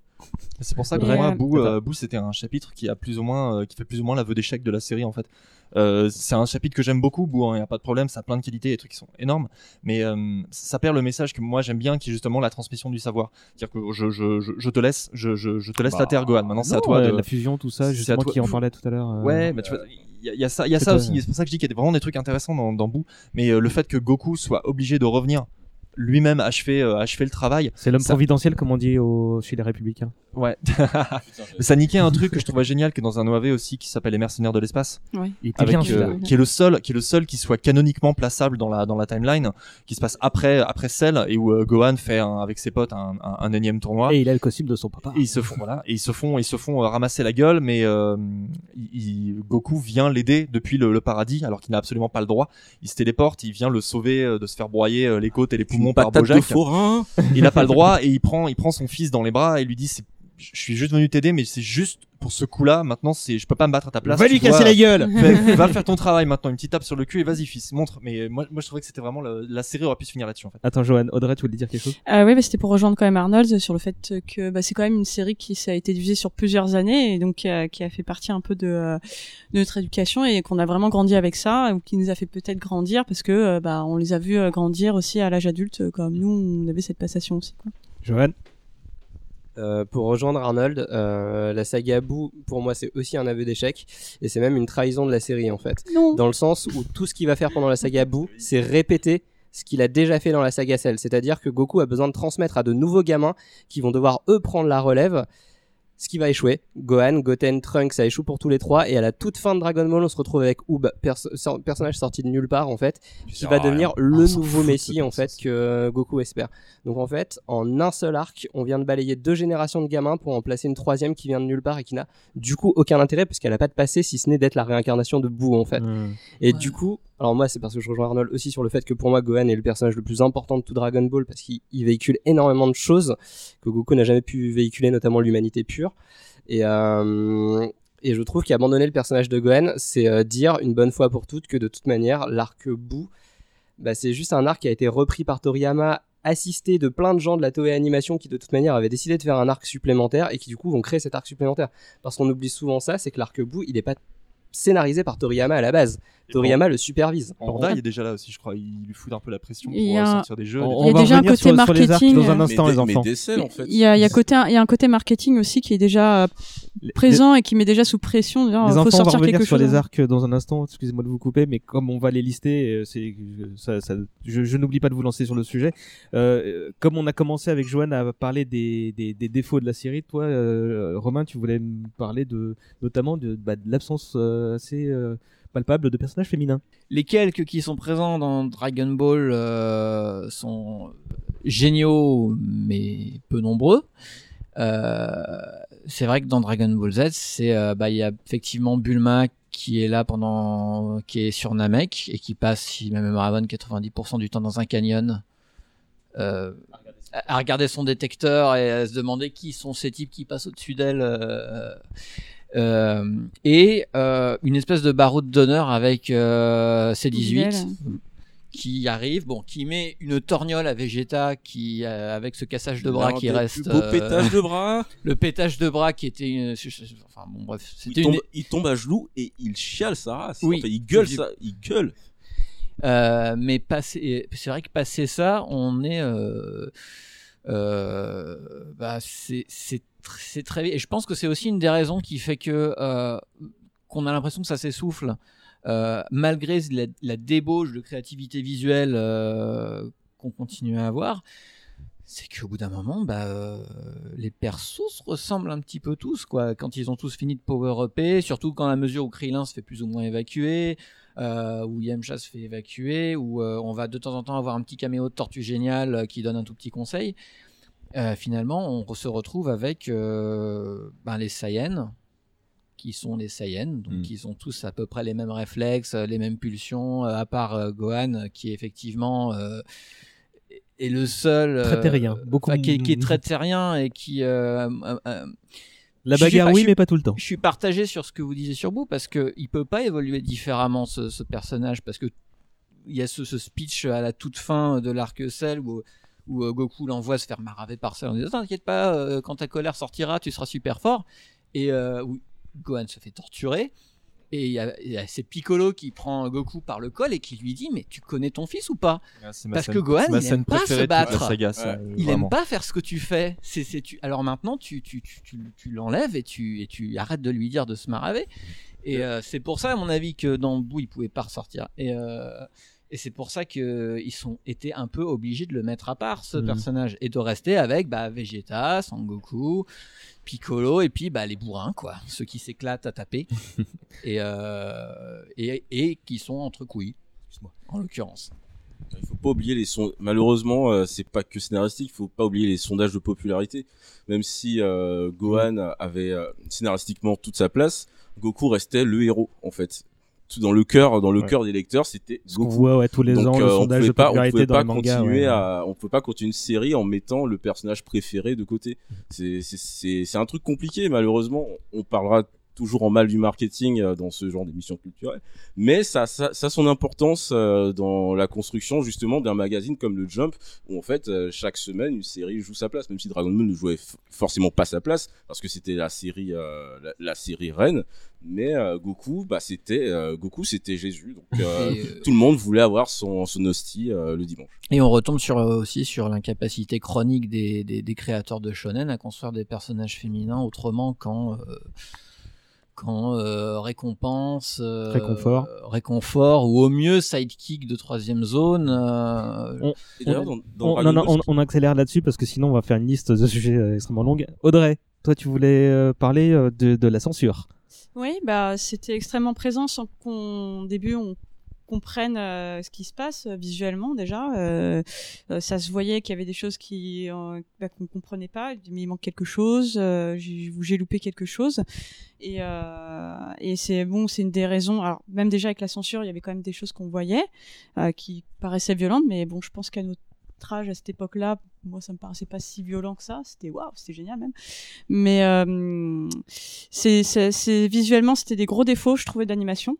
Il y avait des gros défauts d'animation et euh, et c'était aussi présent sur les DVD qu'on achetait à l'époque. me Il y avait une censure. Les cassettes. euh, ouais, il y avait des cassettes censures vidéo, ouais. déjà euh, qui étaient présentes même sur l'achat en fait. Et euh, c'est n'est que, que après euh, quelques années qu'ils ont arrêté la diffusion euh, que maintenant on a pu, je crois même à partir des années 2000, qu'on a pu avoir euh, les, euh, les épisodes complets euh, sans Mhm. censure quoi. Donc il a fallu attendre vraiment d'être presque ma- d'être majeur pour découvrir en fait Dragon Ball d'une autre d'un autre œil quoi. Et la censure, c'était pas anecdotique dans Dragon Ball, par exemple. La fin du combat entre C17 et Piccolo, on la voit pas du tout dans l'animé en France. En fait, euh, ça, ça se termine sur une concentration de puissance par C17 et il y a le générique qui se lance. C'est juste qu'après, il ne se, il s'envoie pas des vagues de Kiko, enfin de Kikoa, il se tape, mais, euh, mais à la dure. C'est des coups de poing qui ressortent dans le dos et tout. Et c'est, euh, c'est- en fait, c'est du free fight direct. Donc, euh, ça pouvait pas passer pour des enfants. Ils se frappent euh, vraiment violemment. En fait, cette, euh, par- ce passage-là, en France, on peut le voir que dans Dragon Ball. Euh, Kai, je crois, et euh, sur YouTube. Et c'est que des petits trucs comme ça, ou même euh, le combat entre Goku et Vegeta. On, comprend pas vraiment la haine de Vegeta, mais il se fait broyer le dos sur un rocher. Et ça, on le voit pas dans la version euh, française. Tout ça, c'est un peu coupé. Et euh, du coup, on, se- on se dit, mais. Ce qui crée une incompréhension quand on est tout parce qu'on découvre ça, on se dit mais euh, ça va pas du tout, c'est pas logique ou euh, voilà, mais bon. J'ai pas trop de souvenirs moi de, de, de, de, de ces coupures du coup. Et d'ailleurs, pour, euh, pour euh, Piccolo C17, le- l'épisode d'après commence à, justement à la fin de ce combat-là, et on se rend compte dans le résumé qu'on a loupé, euh, je sais pas combien de minutes, Hmm. mais c'était, euh, en plus c'était des minutes épiques qui dans le manga étaient super stylées, même si dans la dans la phase animée c'était un des studios euh, de seconde main qui s'en étaient occupés, ceux qui faisaient des nez pointus et des yeux dégueulasses et des cheveux euh, toujours pareils, des mecs tout le temps de profil, c'était le studio de la mort. Enfin, mais euh, par contre, euh, au niveau puissance et impact, c'est un des meilleurs combats de tout DBZ. Parce que les mecs, les mecs se mettent des patates. Ils ne se, ils s'envoient pas des boules d'énergie. Ils se, ils se donnent. C'est putain, il y en a un qui va rester sur le carreau. Et, Ah, pardon. Et c'est juste pour dire aussi, c'était un rythme très très long aussi à l'époque, euh, la, la diffusion, euh, la lenteur des épisodes, euh, plus que ce qui rajoutait les fillers et tout. On avait quand même un résumé de l'épisode qui allait arriver, enfin la- la- la- le résumé de l'épisode avant, l'épisode et euh, le résumé de l'épisode prochain. Et après, on retournait sur le prochain épisode alors, avec un résumé à nouveau de trucs. C'est c'est répétitif, mais moi je veux savoir. Enfin, ça avançait lentement quand même. Vite. Un autre défaut, bah, c'est le nom des attaques. En fait, on, on les a On connus quasi, ouais. on les a connus quasiment que par les jeux vidéo et par les magazines et autres, parce que dans la version française, c'était que des cris ou alors des euh, Le rayon pulvéri- magique. pulvérisation par la lumière, des trucs comme ça. Et en fait, on, ne- on ne connaissait quasi. Voilà, attention, on ne connaissait quasiment que le Kamehameha, mais en fait, toutes les autres attaques, on les a c'est connues tout, que ouais. par les jeux vidéo. Et encore, il disait pas le Kamehameha. Il criait, mais il, faut attendre jusqu'à la fin. Je me souviens, c'est Majin Buu qui dit Je vais te balancer un Kamehameha. Moi, j'étais dans Oh putain, c'est- Mais c'est le nom de la vague Ça y est, ils savent comment ça s'appelle. Arnold, toi, tu regrettais de mémoire l'absence de persos euh, secondaires euh, qui faisaient la saveur de. de- Non, non, il y avait, des super euh, personnages secondaires, euh, mais encore une fois, je, vais euh, devoir blâmer Boo pour ça. Euh, à partir du moment où les Saiyans deviennent la normalité de la série et que tous les personnages secondaires se, se disparaissent, ou deviennent complètement anecdotiques, ou effectivement sont juste là pour être sur le côté du, ring, pour gueuler leurs encouragements.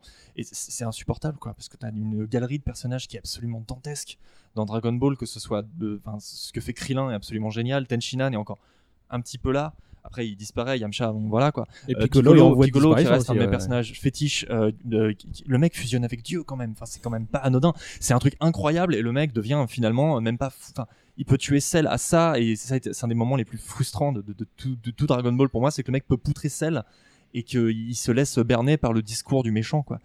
Euh, qui, qui le bordel. Et, c'est ça que je regrette c'est que les, personnages secondaires qui étaient absolument incroyables euh, disparaissent derrière une masse de cheveux jaunes. Et j'ai trouvé ça vraiment dommage quoi.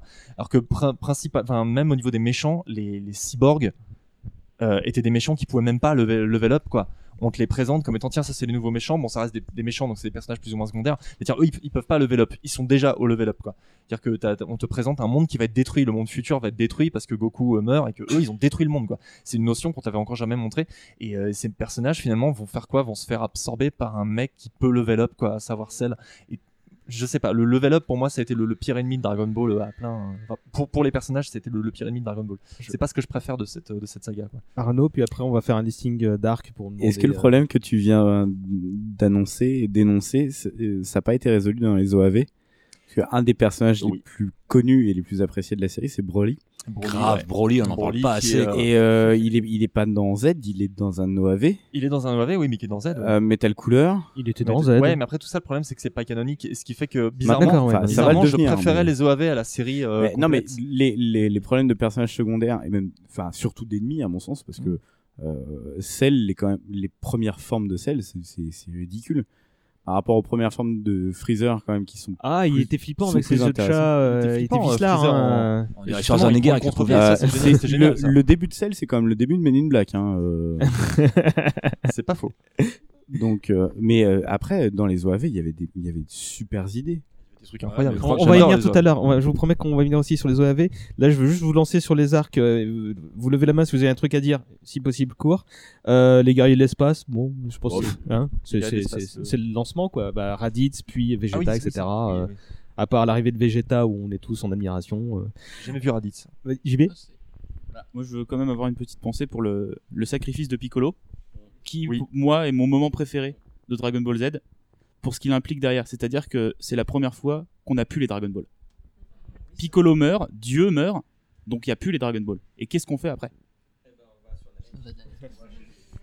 Justement, arc suivant, Namek, Freezer. Et d'ailleurs, pour Namek, pour moi, c'est euh, le meilleur arc de, euh, pour moi, tout Dragon Ball, parce qu'on se retrouve dans, euh, dans cet équilibre entre de l'aventure, où ils, ils passent pas leur temps à se taper, ils cherchent à, à ruser, à passer derrière. En fait, on se retrouve dans une sorte de, de film de mafieux, avec euh, plusieurs gangs qui, euh, qui essaient d'accomplir leur, euh, leur objectif, et euh, qui filoutent, qui font des alliances, et euh, t'as as cette surenchère de puissance avec des combats complètement dingues, Vegeta qui met des coups de lame, mais en fait avec ça, enfin bref, des techniques assez ouf dans, dans, dans les bastons, mais également de l'aventure, des, des, des, alliances contre nature, et euh, bah, à la fin ce, euh, ce Goku Super Saiyan qui, euh, qui devrait, qui aurait dû, pour moi dû conclure la saga, mais c'était euh, pour moi ouais Namek meilleur arc. En tout cas, moi, je mâchon gravitationnel. J'y vais, je sors pas pendant un an et après, je fais des gilets jaunes. Johan Euh, juste pour la petite anecdote, euh, il y a une théorie, ou en tout cas il y a pas mal d'éditeurs de Dragon Ball qui ont parlé de l'arc Freezer comme étant un arc que Akira Toriyama a essayé de saboter en fait. Euh, il a essayé de le faire traîner en longueur un maximum de temps, visiblement parce qu'il s'en sortait pas avec ses propres idées dans un premier temps, voire peut-être parce qu'il voulait vraiment en finir avec Dragon Ball après l'échec de, d'avoir essayé de le terminer sur Piccolo Daimao, etc. Et il se retrouve au moment de cet arc en fait à vouloir le faire traîner en longueur le plus possible, histoire de soit se trou- se trouver une porte de sortie, donc soit en finir une bonne fois pour toutes. Et euh, du coup, on, on se retrouve avec le côté du euh, je, masque ma force pendant super longtemps. C'est l'arc le plus long de tout Dragon Ball en fait, et il y a vraiment pas euh, d'équivalent. Et surtout, c'est un moment où la série chute littéralement dans les sondages du Shonen Jump. C'est une catastrophe à ce moment-là. La seule chose qui va sauver la série, c'est la transformation en Super Saiyan en fait. Je- je- tu me le prends? Namek, quelqu'un d'autre? C'est quand même le super bar. Bah, pe- petit mot aussi sur la transformation du Super Saiyan, qui est. euh, alors moi, un truc que j'adore dans l'arc Namek, c'est le, on va dire tout le paysage, tout le, toute la flore et la faune de Namek, les couleurs, le ciel il est rose et les arbres ils sont bleus. C'est un truc qu'on n'avait pas avant. Plusieurs astres. Ouais. Et, euh, et le coup du Super Saiyan, la... alors c'est la, la légende voudrait que Toriyama ait demandé à son assistant de ne plus colorer les cheveux de Goku, donc de plus les ancrer, pour pouvoir dessiner plus d'arbres et plus de décors. C'est une des, une des légendes qui tourne sur la création du Super Saiyan.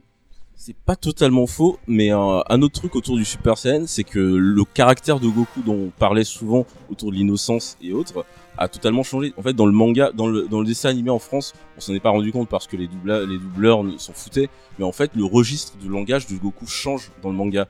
Il commence à parler comme un vrai voyou. Il, il parle mal, il insulte. En fait, euh, c'est un mec qui traîne à Châtelet, euh, Goku, euh, à ce moment-là. C'est un ouf. Il est prêt à lui niquer sa mère. Johan Fiernal Euh, et donc, autre anecdote concernant le Super Saiyan, à la base, euh, Toriyama voulait que le Super Saiyan soit un Super Saiyan Blue d'entrée de jeu en fait. C'est la Toei qui lui a obligé à choisir la couleur jaune parce qu'en en termes de marketing c'était plus intéressant. Et ça, il en parle, je crois, dans Katsura Akira, justement, avec euh, l'auteur en question. Qui faisait quelle série déjà? C'est dans Z. Non, avant Zetman, il avait fait une autre série où justement il y a un principe de transformation potentielle.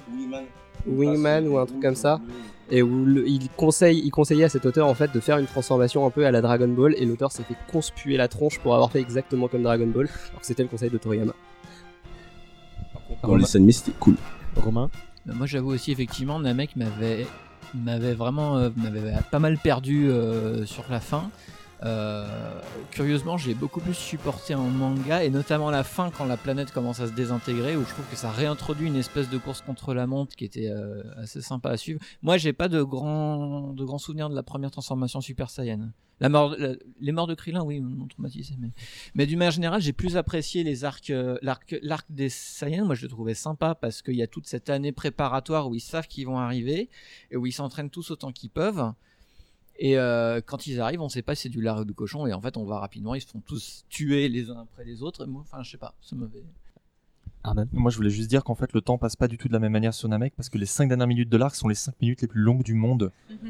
Mais pas dans le manga. Et mais par contre, euh, voilà. Par contre, sur Namek, grosse injustice. En fait, c'est un peu l'arc de Vegeta parce qu'il, euh, techniquement, c'est le personnage qu'on voit le plus à l'écran, qui évolue le plus, qui euh, bah, se fait rétamer. En fait, il, il vit un arc de Goku, enfin plusieurs arcs de Goku en une seule fois. Il arrive, c'est quasiment un patron. Il bute un de ses, euh, un de ses euh, plus vieux rivaux. Ensuite, il va se faire déboîter, il va, il va power up, il va devenir plus fort. Et en fait, Vegeta, c'est peut-être le héros de Namek. On s'en rend pas trop compte. Son combat contre euh, Rikum est exceptionnel dans l'animation. C'est ce moment où il fait une pause de quarterback avant de lui foncer dessus. Putain. Pardon. On, enchaîne avec euh, les cyborgs et Cell. euh, alors moi, moi j'aimerais juste dire un truc, c'est que cette proportion à avoir un peu plus de SF justement dès le début de Dragon Ball avec justement donc les guerriers qui arrivent, là euh, c'est l'inverse, ils, ils vont faire un voyage intergalactique, ils vont vers chez les autres. Ça continue avec les cyborgs, donc transition tout trouvé avec cette fois du voyage dans le temps et tout ça. Et moi, en fait, tout ça je kiffais, sans me rendre compte que c'était cet aspect science-fictionnel qui, me plaisait. Mais mais, j'étais de plus en plus fou déjà. Bon bah il avait gagné une permanente et il, maintenant il avait les cheveux jaunes donc je trouvais ça cool et je ne dis pas ça parce que j'ai plus de cheveux je mais mais euh, mais euh, en fait euh, cette là j'ai bah, cette espèce de, de, de course à l'armement c'était c'était déjà fou pour T'as plus de cheveux mais t'as encore ton nez. oui j'ai encore mon nez euh, je- pendant encore quelques temps Sois reconnaissant. Euh, moi, la- moi, la- l'arc des cyborgs, moi j'ai bien aimé pour Trunk. Mhm, bah oui. Ça faisait super longtemps qu'ils avaient pas ren- qu'ils avaient, qu'ils avaient pas incorporé un nouveau personnage qui était qui avait un vrai background, qui avait un vrai truc, qui avait un il avait un projet quoi. Euh, il était venu là, il avait une idée, il était ah, grave. Bah, il avait le et puis euh, et et, euh, et il avait enfin il avait ouais il avait une vraie force. Il était un peu badass quoi. Puis C'était- surtout, enfin, il arrive, il défonce tout le monde et il explique non mais je suis dans votre camp et puis en plus euh, non mais je peux rien vous dire. Et donc le niveau mystère, hein, il est, il est- Non, non, non, il y avait un- il avait un vrai T'avais, t'avais l'utilisation aussi euh, assez habile, je trouve, de ce personnage euh, euh, qui donc vient du futur et qui donc prédit tout. Et il l'utilise comment? Premier truc qu'il dit quand il revient pour euh, pour participer à la bataille des cyborgs, c'est qui c'est? C'est-à-dire que pendant, on, on t'a fait monter en sauce le fait qu'ils allaient rencontrer des gens, mais que lui, il savait ce que c'était, et en fait, il arrive, et en fait, c'est un futur c'est différent. pas. Et en fait, c'est pas les mêmes. Et c'était assez bien géré. Euh, Trunks aussi euh, introduit, enfin, Trunks fait sortir Yamcha de Dragon Ball en fait. Parce que Yamcha c'était quand même le, le, boyfriend de Bulma. Et là il arrive et il fait non, bah, Yamcha, euh, c'est Vegeta mon père. Et tu te rends compte que euh, Bulma vient de se faire bouillave par le mec qui a causé la, la mort de son, de, son, de son ex. C'est incroyable. Tu vois que Yamcha c'est la merde ultime. Il se fait battre, il se fait, il se fait poutrer émotionnellement. Euh, C'est pour ça qu'il devient star du baseball. Hein. Euh, C'est à ce moment-là, je sais plus. Je, Mais la planche où il se fait transpercer le bide par Sévin, elle est Ouais. horrible, je trouve. Ouais. Bah là, dans tu- le manga, elle est, elle est tétanisante, Ah oui. quoi. Bah tu sais qu'il a plus rien à faire dans ce manga. Ouais, il, bon, a, il a finalement, il per- s'en il a sort, mais- perdu surtout. Même Bayrou, même Bayrou a fait plus de, de choses On parle dans sa beaucoup vie. de politique là. Celle, quelqu'un? Euh, bah, c'est encore les cyborgs, Cell et autres. Bah, c'est ce petit côté Terminator en fait. T'as Ouais, un gamin qui va se battre contre des androïdes qui vont, euh, qui veulent niquer le monde. En fait, tu te retrouves avec un, en plus quasiment la même coupe, un peu, euh, bah, un peu BG. Bah, Trunks, c'est une sorte de John Connor parfait. Il a- Ouais, mais qui- Goku, c'est Sarah Connor. Hein. c'est lui, c'est lui qu'il faut venir sauver pour sauver le. C'est le- ça. le- Non, mais c'est totalement ça. Tu te retrouves dans une sorte de Terminator. C'est, c'est trop cool. Celle, c'est le shot de fin avec euh, Gohan qui fait un kamehameha avec un seul bras et son père qui est derrière. Et ça, c'était, on parle des images qui avaient leaké. Mm. Ça, c'en était une. Et, euh, et je me souviens, tout le monde était ouf. Quoi. L'une des meilleures Mais c'est une très belle furies dans euh, Dragon Ball Fighter Z. J'en, Ouais. j'en chiale quasiment à chaque fois. c'est vraiment le retour en plus d'un élément de Dragon Ball qui est la- l'armée du ruban rouge. Ouais. Où, euh, genre, disais, avec le poids, le Ouais, poids ouais. du passé, quoi. Le mec est vraiment vénère, il revient pour poutrer euh, la gueule de Goku en disant Tu te rappelles que t'as niqué toute mon armée? Bah regarde, moi je suis encore là. Et je vais d'ailleurs, bien, bien ta gueule et pourrir tous tes potes. Et je, je trouvais ça assez intéressant euh, aussi. quoi. Moi, j'ai relu le DB en cherchant le Dr. Gero dans les cases. Non, oui, non. J'avoue, j'ai cherché aussi. Bon, bah on passe à bout. Qui, je pensais pas que ce serait l'arc. Euh, non, non, juste euh, pour faire un, un petit écart, moi j'ai adoré le euh, fan-made ou plutôt fan-made euh, truc qui a été fait avec Trunk euh, qui était sur YouTube là. Euh, Light of Hope. Light of Hope. Oui, oui, qui est vachement bien. C'est, euh, j'ai trouvé ça, mais euh, pff, bluffant quoi. C'est, euh, c'est dix fois vu, meilleur que le film qu'ils nous ont sorti, alors qu'il y a dix fois moins de moyens. Quoi. Quel film?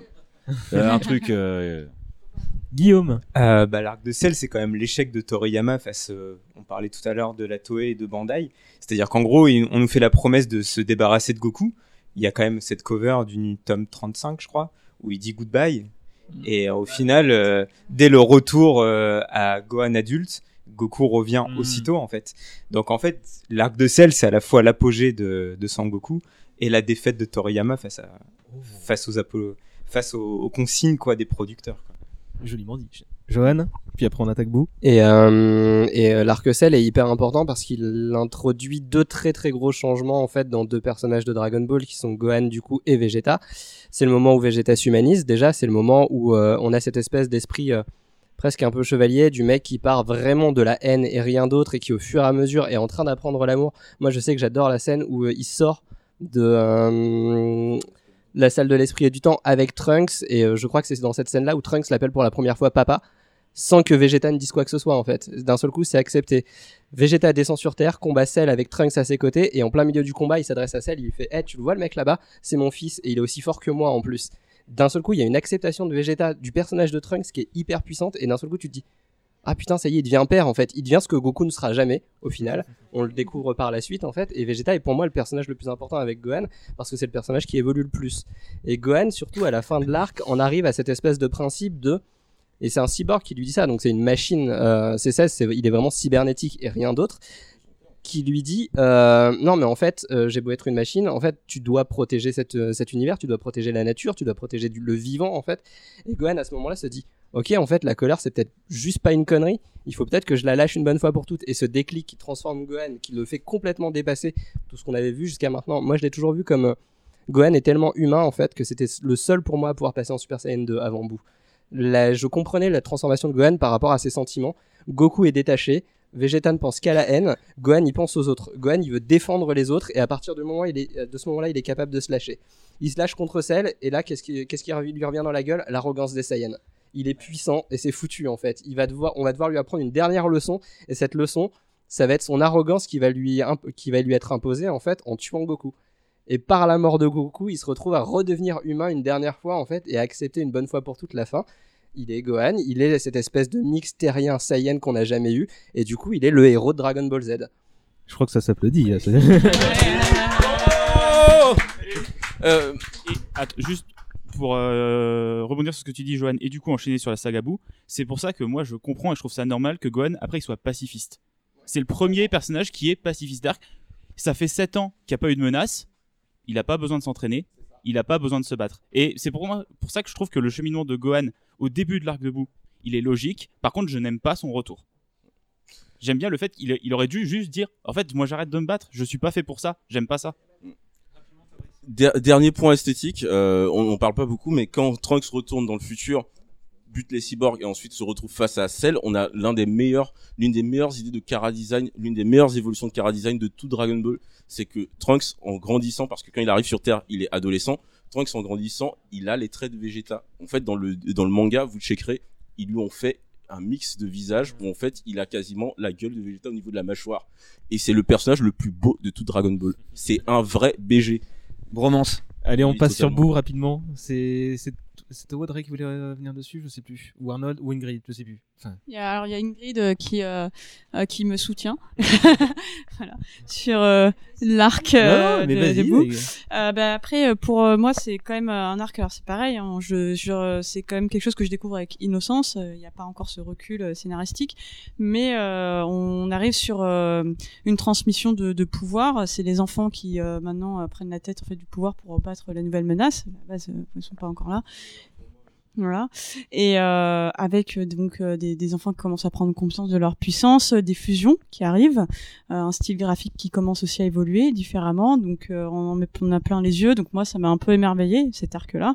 Euh, un monstre un peu qui est complètement évolutif et qui n'arrête pas d'évoluer. Donc on se demande mais à quel moment on va pouvoir l'arrêter quoi. Alors moi j'ai une question avec réponse à main levée. Qui a déjà essayé de faire des fusions dans la cour de récré? Oui bah tous. On peut, je crois que tout le monde a levé la main. Ah, grave, ça se voit pas, mais on est unanime. D'ailleurs, des fois avec un coup dans le nez, j'essaie d'en faire d'autres. C'était Mais- fin de collège, donc c'est- non, non, c'était déjà plus tellement le, Bah, le délire. On a. Quelqu'un d'autre pour finir sur vous? Mais euh, ouais, je suis, je suis- c'est l'un des euh, l'un des principaux points positifs de l'arc Boo, bah, c'est l'animation, l'affrontement entre euh, Majin Vegeta et Goku à l'époque, mais c'était c'était impossible à voir à l'écran. Quand on se dit, c'était quasiment un film d'animation, leur, leur affrontement, tout était millimétré. Le, euh, ce moment où euh, Vegeta fauche Goku à la main au sol, mais tout, c'est pas, c'était pas juste ah tiens on s'échange des coups super vite avec des, des traits de vitesse. Le, le, le combat était chorégraphié, on retrouvait euh, quasiment bah, un niveau de chorégraphie de Dragon Ball. C'était pas juste ah on va super vite, on voit on voit plus rien. Les mecs se, se la donnaient vraiment avec un style d'animation incroyable et surtout un cara design. Enfin, l'équipe d'animation derrière, c'était l'une des meilleures de, de l'époque. C'était c'était le All Star en fait. Cet, cet épisode dans les années 90, c'était un jalon. Il y a juste Yu Hakusho qui a fait qui a fait quasiment euh, non qui n'a pas fait aussi bien désolé Sullivan mais qui était assez cool euh, à ce niveau-là. Mais putain cet épisode enfin ce combat qui a duré sur plusieurs épisodes c'était le paroxysme de l'animation japonaise à la télé à cette époque. Oui, et euh, bah, l'arc Boo introduit aussi le personnage de Videl, qui est un personnage euh, bah, féminin important, intéressant et qui se bat. Et ça, parce que C18, elle s'est pas battue très longtemps, et là elle se bat plus vraiment parce qu'on voit qu'elle a un tel niveau de puissance que de toute façon, quand elle casse la machine euh, au début du tournoi, voilà. Par contre, Videl, elle a encore, elle a de la progression, elle apprend des trucs, et c'est vraiment un personnage qui est important et qui aide Gohan à se développer. et elle a introduit la scène de, euh, la plus violente quasiment de tout Dragon Ball le moment où Spopovich la la combat sur le sur euh, pendant le tournoi en fait c'est avec euh, Gohan qui bouillonne et qui ça. là sa colère qui Ouais. revient et qui revient encore une fois pour protéger les gens et pas juste pour attaquer des gens pour le plaisir. Et par contre, dans, dans le manga, dans l'animé, et la censure a fait qu'on l'a pas vu, mais dans le manga, c'est quand même la seule fois où un personnage qui perd une dent à cause à cause d'un coup puissant au visage. Non, C'est, Yamcha euh, en a perdu une aussi. Ouais, ouais, mais c'est- ouais, mais c'était en gag. Ouais, mais c'était c'était un gag. Et Mais là, on la voit et se fait choper par les cheveux et se prend un coup Fabrice, au visage faut et qu'on- crache sa dent. faut qu'on C'est, avance. euh, C'est c'est horrible. Julien. Moi, juste sur Boo, sur l'arc euh, de Boo, il y a un truc où j'ai été tellement déçu, mais c'est pété, c'est le design de la maison de Boo, quoi. Ah non, mais. Euh... Ah là, le truc, le mec il est super puissant, le mec il se. enfin, on dirait une crotte avec un trou, une je sais pas, et le mec. il- C'est un gars simple. Valérie Damido était pas encore là. Romain, dernier truc, non? Euh, bah non, moi aussi, j'ai, moi j'ai des sentiments très contrastés par rapport à l'arc de bout, parce qu'en même temps, je dois avouer qu'il me fait, qu'il y a plein de trucs qui me font péter de rire, mais en même temps, et, et, et qu'il y y a le combat effectivement Vegeta Goku qui, qui traînait depuis tellement longtemps et c'est tellement dommage qu'en fait ça arrive dans un arc où le, le, trait principal c'est le fan service quand même.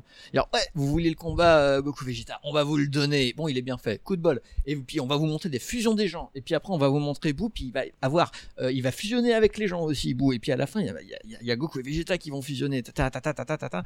Et en fait euh, bon, c'est marrant quand même, c'est marrant parce que c'est des BZ et parce que c'est bien fait. Euh, L'enjeu narratif, par contre, et puis c'est un scandale que Goku revienne. Enfin, si tu regardes bien d'ailleurs, si Goku revenait pas pour ce pour ce dernier tournoi, c'était la mentalité de Vegeta avant qu'il revienne. C'était, euh, je crois qu'il dit à Gohan, mais tu t'entraînes plus et si euh, et si un si un nouveau grand méchant qui arrive, euh, il faut qu'on soit prêt. C'est-à-dire que Vegeta, il était déjà en mode, faut que je remplace Goku. Hmm. Goku revient, il est plus puissant que lui, il la méga mauvaise et il fait un repli. Enfin, je sais pas, c'est psychanalytique quoi. C'est- Il revient à son ancienne. euh, Ingrid Ouais, je- Fabrice, tu te têtes, t'as trop parlé. je peux comprendre ce qu'on peut reprocher au, à l'arc-bout, mais euh, en fait, euh, la première fois que moi je l'ai découvert, euh, visuellement, je trouvais ça tellement, euh, tellement bien joué de, de faire un personnage comme ça qui évolue tout le temps et qui prend toutes les formes, euh, qui prend toutes les formes possibles et inimaginables. Je trouvais ça génial. Euh, Le machin, il était fait en chewing gum, quoi. Il pouvait faire ce qu'il voulait, quoi. Et je trouvais ça génial. Après, avec le recul, quand je les ai revus, effectivement, niveau script, euh, voilà, il y a, y a des trucs qui sont pas cohérents ou il y a des trucs qui sont, enfin, ouais, il y aurait pu y avoir des choses euh, améliorées ou autres. Mais euh, moi, je garde encore euh, cette nostalgie par rapport à ce personnage qui, enfin, qui voilà, qui, qui je trouvais quand même cool, mine de rien. C'est le premier arc drôle depuis longtemps en plus. En plus, Oui, mais c'est moi c'est ce que je trouve aussi, et notamment avec les personnages de Gotenk, euh, Trunks, quand ils sont enfants, on a vraiment l'humour qui, qui joue à travers eux aussi, quoi. C'est drôle, mais en même temps, il y a un truc qui est super dark, c'est-à-dire que c'est la première fois que l'humanité, au sens large, est prise à témoin de ce qui se passe. Parce que d'habitude, ils commencent à se battre dans un petit terrain et en mode l'humanité, je la détruirai plus tard. Là, l'humanité est transformée en gâteau, quoi. Je veux dire, il y, a- plus rien. Et euh, à un moment, t'as même tous les derniers potes de Goku qui restent. Tu dis que c'est dramatique parce que c'est les seuls qui savent pas se battre qui restent, quoi, et qui vont quand même se faire transformer par Boubou. Et d'ailleurs, dans le manga, écrit, je me souviens pas, je crois qu'on le voit pas, mais dans le dessin animé, euh, euh, Goku est vénère de ce qui se passe, quoi il, il, il serre les dents, il dit putain mais tu vas me le payer, je vais descendre, je vais trouver un moyen de me ressusciter, je vais te démonter, mais il est vraiment très en colère. Et c'est encore une fois dans le dessin animé, c'est des petits moments où on montre que Goku c'est pas complètement une saloperie de connard et je, je le préfère comme ça. Je veux. ouais. Juste, euh, moi, l'arc de boule a été sauvé juste par le M, le Magine. Magnifique. Tu vends des t-shirts Et Mister Ah, Satan. grave. Ouais, ouais, ouais. Euh, juste le temps pour deux trois théories que vous vouliez parler. J'y vais, je te passe le micro pour que tu nous expliques pourquoi les. Et apparemment, t'as as un accord avec Fabrice euh, là-dessus. Pourquoi les, les Saiyans c'est des Arabes? Bah oui, bah ça, j'ai- bien compris que j'avais Fabrice dans mon camp. Euh, Vegeta, comme tu l'as dit, c'est un prince Kabyle. Un prince Kabyle. Par contre, euh, truc sale, Goku, il se comporte plutôt comme un daron renois. Le mec qui fait, le mec qui fait des gamins et qui disparaît. Mais euh, c'est terrible. En alors, fait, que, alors, c'est que alors que Vegeta, c'est un vrai daron arabe, parce que qu'est-ce qu'il fait à Trunks Il lui met des coups de claquette, tu vois? Et cette fierté mal placée. Voilà, cette fierté mal placée, cette manière de, de complètement s'écraser face à sa meuf dès qu'elle lui crie dessus. de sortir le drapeau. Oui, le, le sang des Saiyans. Ouais, mais c'est le drapeau de l'Algérie qui brandit euh, fièrement sur les Champs-Élysées. Et juste, mon, mon design préféré de Vegeta, c'est ce moment-là où il vrille. C'est quand il a son pantalon jaune et sa chemise, bah, son pantalon ouais, jaune et la chemise rose.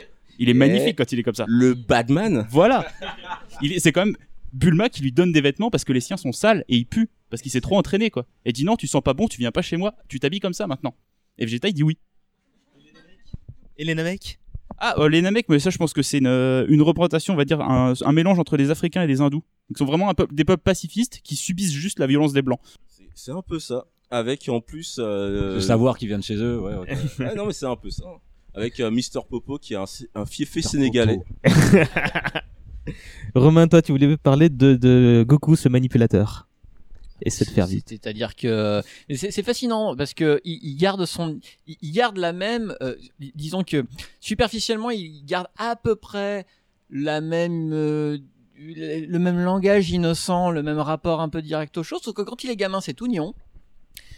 Quand il est adulte, c'est putain de malsain quand même. Hein. C'est-à-dire que euh, justement sa manière d'aborder les combats quand il est petit, tu vois, il trouve un petit peu des combines euh, pour gagner, pour combiner ça avec sa force, et c'est un peu ce qui fait son charme. Quand il est adulte, si tu regardes quand même, euh, il passe son temps à placer ses pions pendant les combats.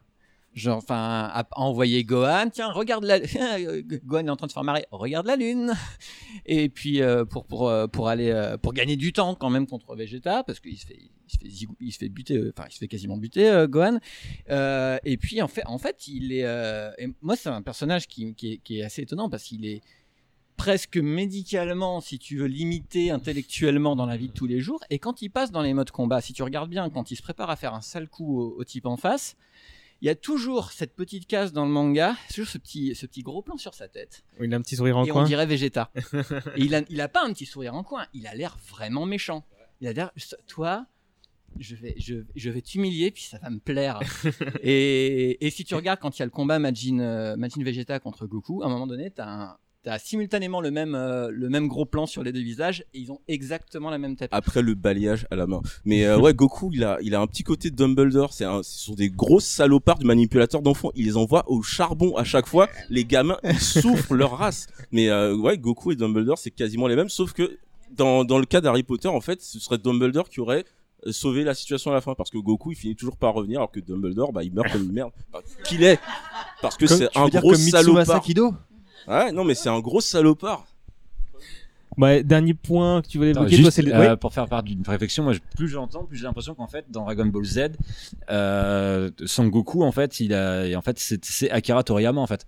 C'est en fait, il prend son temps, il est manipulateur, il reste derrière, il envoie les trucs. Donc en fait, c'est un peu comme si, euh, enfin, je sais pas s'il y a moi qui- Personnalisation de son personnage. Ouais, et de, de, de son travail, de son truc, où en fait il est, euh, Avec il est là, mais il est pas là. Ouais, ouais, c'est, euh, c'est, enfin, il y a peut-être moi qui essaie de l'expresser. Non, non, c'est intéressant. euh, Il, il gagne rarement par des techniques d'arts martiaux, hein, en vrai. Ouais, grosse boule de feu, quoi. Je sais plus, c'est qui le, c'est, c'est qui le, le- c'est Yardrat dans le, le l'arc de boue qui, euh, qui aspire l'énergie des gens et il le bute comment? Il, il le bute en le surgavant, euh, en le surga... C'est super euh, Vislar quand même. Tiens, Continue, continue, absorbe, absorbe, allez, ah, ah, boum. Moi, je me souviens qu'à ce moment-là, je pensais qu'il était déjà Saiyan 3, sans doute d'ailleurs, ouais. euh, parce qu'en fait, il se dit Ah, on va le voir, on va le voir. Ah non, c'est pas là, c'est pas encore là. Il passe Saiyan 2 pendant deux secondes. Ouais. Les OAV et les films très rapidement, quelqu'un Arnold? Oui. Bah, je, je les trouve souvent infiniment supérieurs à l'ensemble de la série. Alors qu'en 40 minutes, euh, parfois une heure pour Broly, je crois que c'est le plus long en soi, euh, tu vas à l'essentiel, t'es pas obligé de te taper euh, Piccolo et Goku qui passent leur permis, par exemple. Entre autres choses. Quand t'es gamin, ça soulage J'adore cet épisode. oui, mais oui, j'ai un, mais j'ai un plaisir coupable. C'est un plaisir coupable aussi. Je le cite pas, tu vois, je le cite à dessin un peu. Et je trouvais qu'il y avait des histoires qui étaient hyper cool. Les trois quarts sont absolument pas canoniques, mais il y a, il y a, y a des, il y a des concepts qui sont abordés, qui sont pas du tout ésotériques dans le cas de Dragon Ball, notamment le mercenaire de l'espace, qui je pense quand même mon préféré, du fait qu'on pouvait finir la série sur le fait qu'un personnage, euh, le personnage de Gohan ait enfin compris que bah bon. Papa il reviendra pas de toute façon quoi que je fasse donc il faut que je fasse les choses tout seul euh, le, le- on, on touche au divin avec euh, Broly qui est euh, l'ultime personnage effectivement cheaté à 200% euh, Et c'est pas pour rien qu'il revient. il y, a- il y a plein de petits personnages très cool, même le frère de, de, de couleur, enfin le frère de Freezer, je trouve qu'il avait un concept très cool aussi, qui, qui humanisait Goku aussi un petit peu, un petit peu plus. On le montre parfois plus proche de Gohan, c'est pas complètement un père irresponsable. Avec Et un euh, il y avait aussi des OAV, c'est la première fois aussi qu'il y avait un OAV qui sortait au cinéma. Il y en a eu, ouais, Euh, bah, le, le, qui- le que film j'ai vu 1 aussi. avec, euh, Tapion avec et la Tapion fu- et Janemba le premier dans et lequel la- il y a voilà, la fusion, dans ouais, lequel bah il y a oui. cette phrase géniale qu'Audrey connaît relève-toi Son Goku un super guerrier ne se met pas à genoux devant son adversaire Mais, euh, et qui était aussi un truc qui, qui fait partie des moments d'émotion que, je préfère de, de- de toute la saga euh, quand, quand, quand les enfers sont, sont- sont- disparaissent et que Vegeta revient pour filer un petit coup de main à, à, à Son Goku contre Janemba Mm. et il y a, il y a un rapport entre ces deux personnages qui est génial quoi et on les montre fusionnés pour la première fois Et, et quand ils se disent au revoir, il- le Vegeta, revoir, il oui. a un petit sourire, Ça quoi. va, et pas le ouais, sourire, tu vois. t'es- enfin, tu- Ça va, toi Ouais, mais compte pas sur moi pour remettre ça demain. Et effectivement, il a ce petit sourire en coin avant de s'évaporer avec ce petit côté. Ouais, on s'est quand même bien marré. C'était comme au bon vieux temps. On a poutré un méchant à deux. Et c'était assez sympa. Il pleure aussi dans, ce- dans cet épisode-là quand il se rend compte qu'avoir été en enfer, ça lui a niqué toute sa forme physique parce qu'il avait pas de forme physique pour s'entraîner. Et qu'il voit que Goku est plus fort que lui, il pleure. Putain, mais même, même dans la mort, t'es plus fort que moi. quoi. Je trouvais ça vraiment génial. Bah, euh, moi, ce serait Bardock. En fait, c'est peut-être mon personnage préféré de tout Dragon Ball. C'est une sorte de Spartacus euh, Saiyan. Le mec a, a tout grillé. Voit que son peuple est en train de se faire euh, bah, de se faire entuber. C'est une sorte de leader syndicaliste, mais personne le calcule. Il a un moment, à un moment, il arrive même dans la salle de réu euh, syndicale. Il fait, ah mais regardez le patron, il est en train d'essayer de nous euh, la mettre à l'envers. On va manifester. Ils font, mais Bardock, mais t'es un gros con. Et il y va tout seul. Il se fait niquer. Mais en fait, euh, c'est un TV spécial ou un OAV sur Bardock.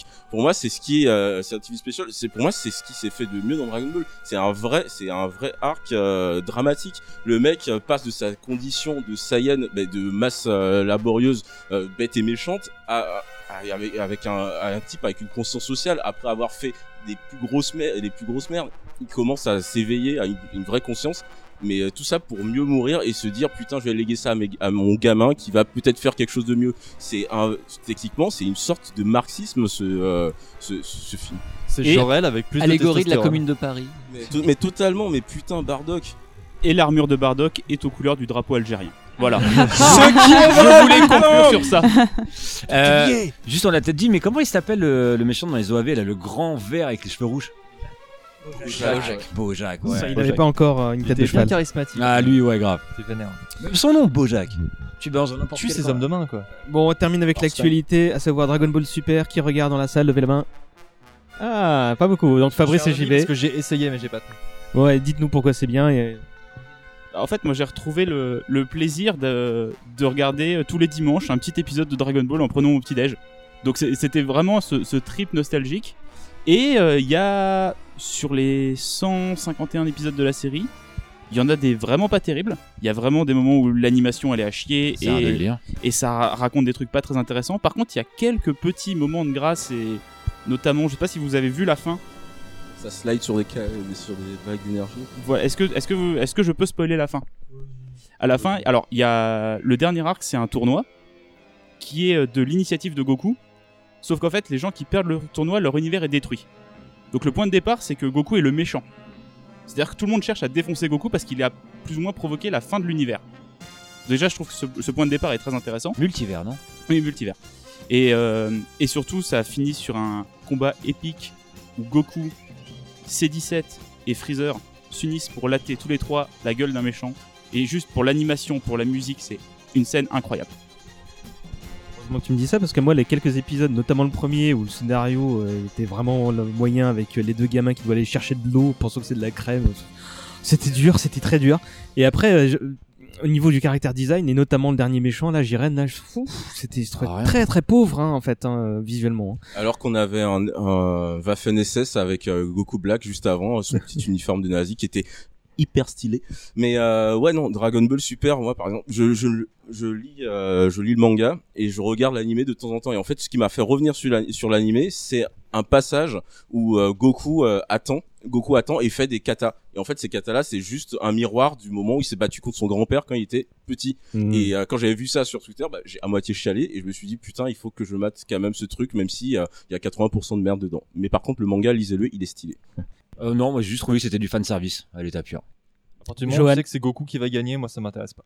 Johan En fait, si la surenchère, ça Eh vous. bah, eh bah, c'est pas Goku qui gagne le tournoi. Ah bah merci de l'ultime spoiler, parce que là j'avais presque envie de regarder. En fait, si la surenchère ça vous emmerde, regardez pas Dragon Ball Super. Et un, da- et un dernier mot sur euh, Dragon Ball Fighters. Il y a et Julien et Fabrice qui vouliez en parler. Euh, ouais, alors je, je le trouve magnifiquement beau. C'est, y a rien à dire. hein. Tu regardes chaque truc, c'est alors c'est en place. C'est, des- c'est- je me prends des érections visuelles à chaque fois que je vois des plans du truc. Mais par contre, le système de combat, je suis, je, c'est pas, le- c'est pas le mien. J'ai pas, j'arrive pas. Il est un peu bordélique, c'est vrai. Ah, c'est, c'est, moi j'ai pas joué. C'est quoi, c'est Xeno, c'est les- Saga euh, Gear, Xenoverse. Xeno- ouais, Xeno- Je suis désolé, le truc où t'es obligé de. Tes doigts en fait ils sont en automatique. Ouais, pardon, je suis désolé. Bah, tu, tu vois, ça me, ça me perd. Le truc où tes doigts doivent avoir une mémoire par eux-mêmes pour connaître les trucs, c'est non, ça me, ça m'a perdu. Bah moi j'ai kiffé même si c'est ultra punitif en fait c'est des euh, des jeux de, de mental. En fait tu tu joues et euh, quand, quand deux personnes de, de même niveau s'affrontent, bah c'est vraiment ça, c'est la première personne qui craque, bah elle se fait niquer sa race parce que t'as pas de vraie euh, possibilité de, de te Mm. remettre. Si une fois que tu as tu as ouvert ta garde, mais le mec il, il peut te pourrir et, Ah ouais, te, grave. et te, te niquer ta barre de vie. C'est c'est c'est ce que je trouve intéressant. Je suis très mauvais à ce jeu, on me roule dessus, mais ça me donne envie ça me donne envie de m'améliorer. Et d'ailleurs je commence à mettre des petites euh, caisses à des gens. Ça fait Bon, et qui attend le film euh, Broly euh, dans la salle? Je vais le regarder. La majorité, Je le regarderai, mais je, je vais le regarder juste pour Broly et pour voir ce que. Parce à que le niveau de l'animation, ça a l'air de quand même de tuer ça quoi. doit être bien de bonne tuerie, mais je, je, je, voilà, je, je sais que Toriyama le fait, euh, le fait pour des mauvaises raisons, ce truc-là. et, Il- il euh, sort au cinéma j'ai- peur, France, j'ai peur qu'il ruine le personnage. J'ai vraiment très peur. Mais je le regarderai. Mais... Ils ont annoncé une sortie cinéma en France, on Ils sait juste pas quand, toujours pas de D'accord. date. Ouais, euh, bah, y a pas de date. Bah justement, moi j'ai l'impression que ça va enfin être un vrai personnage, contrairement au Broly qui était euh, du fan service à l'époque. Ouais. C'était juste une avalanche de puissance pour dire ah bah vous croyez que tout le monde. kiffante. Bah euh, moi moi j'ai tr- quand j'étais petit Les je le kiffais et euh, et en grandissant en fait je, je le trouvais con et surtout il arrivait un moment où techniquement plus tard tout le monde pouvait le poutrer. En fait, il arrivait un moment où le Super Saiyan 2 n'existait pas et en sachant qu'un Super Saiyan 2 pouvait quasiment niquer plusieurs Super Saiyan normaux. Bref, c'était euh, bah, en fait, il était pas si fort que ça mais on l'a vu au paroxysme enfin à un moment où personne pouvait le tester. Et là en fait euh, Broly techniquement va avoir une histoire, va avoir une vraie consistance. Enfin, même si avant il en avait une, c'était techniquement la- les pleurs de Goku qui l'avaient rendu complètement dingo. Alors Je trouve ça génial comme concept justement un mec qui a tous les pouvoirs de l'humanité est complètement fou en fait il peut il peut pas euh, Ah, trop peut pas se rendre compte de ce qu'il fait de ce qu'il fait quoi il a, il pas toute sa tête c'est légion dans les X-Men le mec quoi Hmm. il se rend pas compte de ce qu'il fait quoi et je trouve ça assez génial en fait Allez, merci à tous et on salue Arnaud euh, qui est parti, on lui fait de gros bisous. On va terminer par le désormais traditionnel quiz. Je rappelle les règles si vous n'avez pas écouté les derniers épisodes, d'autant que je les ai adaptés pour cet épisode en public, puisque tout le monde va jouer. Euh, on va couper la salle en deux, ça c'est fait. On va dire que la division se fait là. Euh, vous choisissez votre équipe, et votre nom d'équipe est pareil ici. Euh, à ma gauche, j'ai désigné Julien comme chef d'équipe, c'est juste honor- honorifique. hein. Allez. À ma droite, qui veut être chef? Allez Romain, t'es à ma droite, voilà, c'est parfait. T'es chef d'équipe. Euh, j'ai plusieurs questions sous le coude. Vous devez crier votre nom, j'entends votre nom, pour vous octroyer le droit de répondre. J'insiste sur le nom. hein. Si vous êtes le premier à réagir, je vous donne la parole, et c'est seulement euh, là que vous pouvez répondre. Si vous criez directement la réponse, vous donnez un point à l'équipe d'en face. Pigé je vous suggère d'attendre la fin de mes questions pour crier votre nom, car j'ai bien souvent des propositions à vous soumettre. Pour autant, si vous prenez la main euh, sans attendre la fin de mes propositions et que vous gagnez le point, bah, c'est tant mieux pour vous. Euh, sinon, vous tendez les- la perche à l'équipe euh, adverse. Je rajoute une petite règle, vous aurez droit à un point si vous répondez bien et à des points supplémentaires si vous répondez à des questions euh, qui arriveront tout de suite après. Euh, tous les membres de l'équipe... Imaginons, tu, tu prends la main, tu gagnes un point et j'aurai une, voire deux autres questions supplémentaires à te poser pour gagner des points supplémentaires. Allez, c'est parti. Attention. Il y a un truc précis, je dis bien un truc qui fait peur à Goku. C'est quoi? Bah, choisissez. Namek Lunch Lunch. Allez, lunch. Alors, j'ai entendu Johan. Est-ce que tu es d'accord avec ça, euh, JB Ouais, ouais j'ai entendu Johan euh, comme nom distinctement. Donc, c'est dit, c'est quoi? Ça compte, je te donne un point, mais il y a une autre euh, truc bien encore plus précis. Est-ce que quelqu'un d'autre euh, veut prendre la main? Vous savez pas? Je vais vous apprendre un truc alors. C'est les aiguilles. Épisode 40 de Dragon Ball Z, il est à l'hôpital. Ah, non, non, mais c'est- canonique, on l'entend un peu plus tôt euh, dans, dans, dans le manga. Et après que Bulma, Krillin et Gohan soient partis sur Namek, euh, bah, et, euh, Goku est trop fatigué, donc il est en train de se rétablir. Et en gros, il voit arriver une piqûre et il pète un plomb. Et ça, on le revoit plus tard dans un épisode. Non, non, on le voit plus tard dans un épisode où Vegeta donne accès à Goku à un hôpital sur Namek. Et il voit une, pareil, il voit une, une aiguille, il pète un plomb. Mais bon, je le donne le point à, à, à Johan. Bon, le point supplémentaire, ça aurait été demandé euh, comment s'appelle cette phobie, mais bon, je vais pas trop vous en demander. Épisode de euh, question numéro 2. Combien d'épisodes compte la série Dragon Ball Z? C'est. Lunch 295. Euh, non plus. Vous êtes entre les deux. Tu l'as dit. Euh, lunch 284 non, bon, laissez tomber, c'était 291. Bon, il y a une question bonus là pour le coup. Euh, quelle année- en quelle année était diffusé le dernier épisode? En France ou au Japon? Euh, Au Japon. Lunch 95 Janvier 96. Ah, putain Ouais, t'es dire, je vous, je vous donne pas les points équipe en face pour la peine. Euh, quels sont les. Alors attention, là aussi, il y aura des propositions. Euh, vous pouvez prendre la main si vous voulez. Quels sont les vrais prénoms de C17 et C18 euh, Lunch Lapis Lazuli Bien joué. Lapis Lapis et lazuli. Lazuli. Euh, bah, question bonus. Pourquoi ces noms-là? Bah, ça correspond un peu aux yeux. Enfin, ce sont des émeraudes, les yeux, machin chose. Non. Non, non, non, non. Enfin, ils ont les yeux bleus, mais le lapis lazuli est une roche métamorphique contenant des silicates du groupe des felpastozoïdes. Son utilisation est très ancienne. Bref, c'est une roche volcanique ou un truc du genre. Bah, il fallait dire une roche volcanique. Moi, je savais pas ce que c'était avant d'avoir fait mes recherches sur Wikipédia. Hein. Ouais, bah, désolé. Bon, les propositions, c'était Peter et Sloan et euh, à côté. Qu'ont en commun tous ces personnages? Yamcha, Garlic, Junior, Vegeta, Nail, Monsieur Popo, Dende adulte, Schaffner, l'arbitre du Tenkaichi, Kiwi, la deuxième voix de C17, Grégory, Végétaux, personne ne voit Merci Guillaume, ils ont le même doubleur. Et tu gagnes euh, mes propositions, c'est ils ont tous des cheveux. Ils sont tous morts au moins une fois. Et donc non, ils ont effectivement le même comédien de doublage hein, qui est Éric Legrand. Éric Legrand, bah une deuxième point euh, pour l'équipe. 2009 arrive une consécration pour la licence, la sortie du film Dragon Ball Evolution. Lequel de ces acteurs fait partie du casting Là, vous êtes obligé d'écouter les. Non. T'as, t'as une- une- Bah, du, coup, du coup, on récupère les points. Ouais, ouais, tu récupères le point. De- J'allais demander euh, lequel de ces acteurs fait partie du casting. Donc j'avais Shoyun Fat, John Rhys Davis, Jean-Pierre Bacry. Et c'était Shoyun Fat. Et c'était Shoyun Fat. Les batteries, c'était limite. C'était limite. Qui a vu cette chose? Il est, sor- il est sorti, il est sorti en France un En- 1er avril, on allait le voir au cinéma juste pour la déconne. à Versailles. Franchement, je regrette pas, je me suis bien marré. hein. Là, il y a combien de points là? C'est un point de plus du côté lunch, c'est ça? J'ai mis un demi-point pour Chichi. Bon, il y a. Et est-ce que de Doctor Who, c'est tout. ouais. est-ce que des gens ont vu l'autre film euh, Dragon Ball? Le, le film à moitié euh, hongkongais ou je sais pas quoi des années 90 Hongkongais, ouais. euh, Alors, qui peut me citer des noms de comédiens du film Dragon Ball Evolution? Ah, Evolution, non. Bah, James Masters. Euh, Shoyu- James Masters, il l'a dit, je l'accorde à David, donc à droite. Lunch, Justin Chadwick, bien joué, Alexis, pour l'équipe en face, qui jouait euh, Goku. James d'autre Masters. James Masters, mais il a dit tout à l'heure. Euh, Emily Blunt. Euh... Non, non, non, j'ai pas. Ouais, ça ça s'appelle pas comme ça. C'est pas Emily Blunt, c'est une On s'arrête là, hein. Et j'en ai encore deux. D'où vient le terme Kamehameha? Euh, Lunch Non, non, c'est Guillaume qui levait la main là-bas. Bien joué, c'est le nom d'une dynastie hawaïenne. Sinon, j'allais vous proposer un style de tai chi ou un condiment utilisé dans la cuisine chinoise, parce que bon, après tout. En fait, on lève la main ou on dit le nom de l'équipe Ça dépend du duel. Ouais. C'était Guillaume. euh, Ouais, non, mais, euh, ouais, non, mais c'est bien, c'est bien, César, vas-y. Eh, te plains pas, Sois t'as par ton équipe mène. Enfin, euh, C'était une dynastie créée en 1810. Vas-y, Guillaume, tu veux garder la main? Combien de monarques dans cette dynastie? Euh, Non.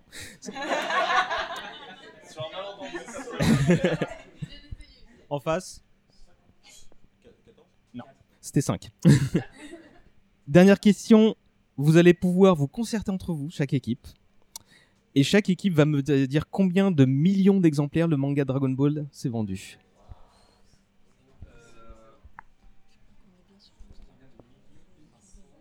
Quelle année? Ça s'arrête en 2009, mes chiffres. C'est plus. C'est 17.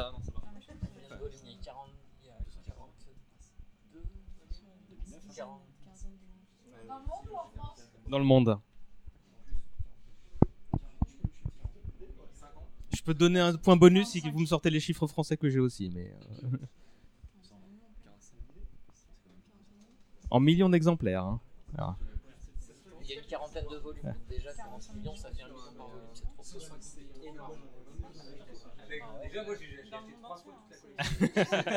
Allez, je vais demander vos réponses. Euh, Johan pour l'équipe euh, Lunch. Euh, 300 millions 300 millions. Qu'est-ce que... Qu'est-ce que, qu'est-ce que vous dites? Ça Combien Nous, on a eu 45, 280. Il faut dire à partir. Allez, allez, allez. Une. 250 millions. 250 millions. C'était 300 millions d'exemplaires. Bim Question bonus. Pour... euh, on en est où là au niveau D'accord. Bah, T'as une tricherie. En France, 18 millions. Non, non, j'ai une autre bonus. En France, c'était 18 millions pour information. Ouais. Et attends, attends, mes derniers points bonus du coup. Euh, Est-ce que c'est plus ou moins que Tintin? Et euh, de beaucoup, de beaucoup? Enfin, De combien de plus, c'est ça que tu me demandes? Ouais. Combien Tintin il a fait? 240 T'es pas loin, 225. Il est bon C'est un libraire et nos libraires ont du talent. Bon bah c'est l'équipe Lunch qui l'emporte. Du coup, Julien, Fabrice, Johan, Charles qui était là, Clémence et euh, Alexis, vous remportez euh, quand même un point. Je me ferai euh, un devoir de faire les comptes. Euh, je vais pas vous faire l'affront de vous demander si Dragon Ball et Dragon Ball Z se regardent en- ou se lisent encore bien cette année. On est tous d'accord pour dire que oui. Donc on attaque la très rapide conclusion. Euh, J'aimerais donner la parole à JB euh, pour commencer parce qu'il est à ma gauche pour dire tu, où est-ce qu'on te retrouve, etc. Ah bah moi vous pouvez me retrouver sur euh, Twitter euh, JB Balier tout simplement. Je fais des blagues sur les gilets jaunes et Emmanuel Macron. C'est d'actualité. Et sinon, comme j'ai dit au début de l'émission, euh, je co-anime euh, le podcast euh, Outrider, qui est un podcast d'actualité sur Star Wars avec euh, mon ami Thibaut. Vous pouvez nous retrouver bah, sur euh, Twitter et sur SoundCloud, euh, SW euh, pour Star Wars underscore Outrider. Et je le répète, des bisous à eux deux, à Thibaut et Constance. Euh, Julien, encore merci de nous avoir accueillis. Avec le grand plaisir. Donc J'ai gagné en plus avec l'équipe. Tu veux, tu veux rappeler où est-ce qu'on peut te retrouver euh, géographiquement Euh, bah, parlant géographiquement au 108 rue Oberkampf, euh, toujours dans le 11e, et sur internet namekinyourface.com pour le site internet pour les conneries qu'on fait régulièrement, et Corona Sensei pour Facebook pour toutes les conneries que je fais personnellement. voilà. Et merci encore. Fabrice Bon bah Neko Furioso sur Twitter et voilà, je, je parle de femmes musclées, de Dragon Ball souvent et je dessine parfois. Johan Euh, Jusqu'à la fin de l'année à Agnières-sur-Seine à la librairie La Casabule et à partir de février à BDNet Nation au 36 boulevard de Charonne dans le 20e arrondissement, librairie spécialisée bande dessinée. Romain Eh bien, euh, moi, Spadel Pietro sur Twitter, où j'ai de nobles indignations euh, par rapport à l'actualité, et également euh, euh, aux éditions Folio SF en janvier, où mon tome 2, euh, donc le tome 2 du Sang des Princes, euh, sera disponible dans les meilleures librairies. Audrey? Bah, moi, on peut me retrouver euh, directement au Drink Doctor ou au Licorium, euh, le speakeasy euh, qui va avec, euh, au centre de, centre de Paris à Châtelet. Arnold Eh bien, j'analyse toujours le cinéma et la littérature fantastique euh, et horrifique sur la grande entrée, sur YouTube et sur Facebook. Et puis, on retrouvera mon nouveau projet musical Not Bad le 9 février à la Boule Noire pour sa toute première date. Et ça va être très drôle et plein- très festif et faut venir. Voilà. Eh ben, Avec Dead Bones Bunny et euh, Funny Ugly Cute Karma. Eh ben c'est noté, merci pour les tuyaux. On salue également donc Arnaud qui était là avec Yasmina qui anime Cocktail et euh, également Julien de la Dimension Fantastique qui sont qui ont dû partir plus tôt.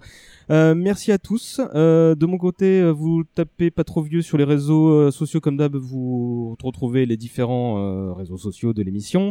Euh, N'hésitez pas à lâcher votre dîme sous forme d'étoiles et de commentaires euh, sur Apple Podcast si c'est pas déjà fait. Merci à chacun de vous pour cet épisode tout bonnement génial. Un énorme merci à chaque membre du public, donc Alexis, Clémence, les Guillaume, Mathieu, David, Ingrid. Je crois euh, qu'on n'avait oublié personne, euh, y compris le monsieur tout à l'heure dont je pas, dont j'avais pas le nom, Kamel. D'accord. Euh, donc je suis très content d'avoir partagé ces derniers sons comme ça de cette manière. Euh, on se revoit en tout début d'année prochaine pour un autre épisode un peu spécial puisqu'on va évoquer plusieurs sujets. Ce sera un autre format qu'on va tester euh, une fois ou deux dans la- dans l'année de manière très euh, ponctuelle. Je vous en dis pas plus, vous écouterez, vous nous en direz des nouvelles. D'ici là, on vous souhaite deux réveillons excellents, puis si vous passez des moments agréables en bonne compagnie, excellente fête, arc-en-ciel sur vous, tout ça, tout ça. Eh ben, on se quitte évidemment en musique et l'occasion d'être aussi nombreux était trop belle pour ne pas laisser passer l'opportunité d'un petit karaoké des familles. On s'attaque évidemment au générique, mais en japonais s'il vous plaît. C'est parti À l'avoine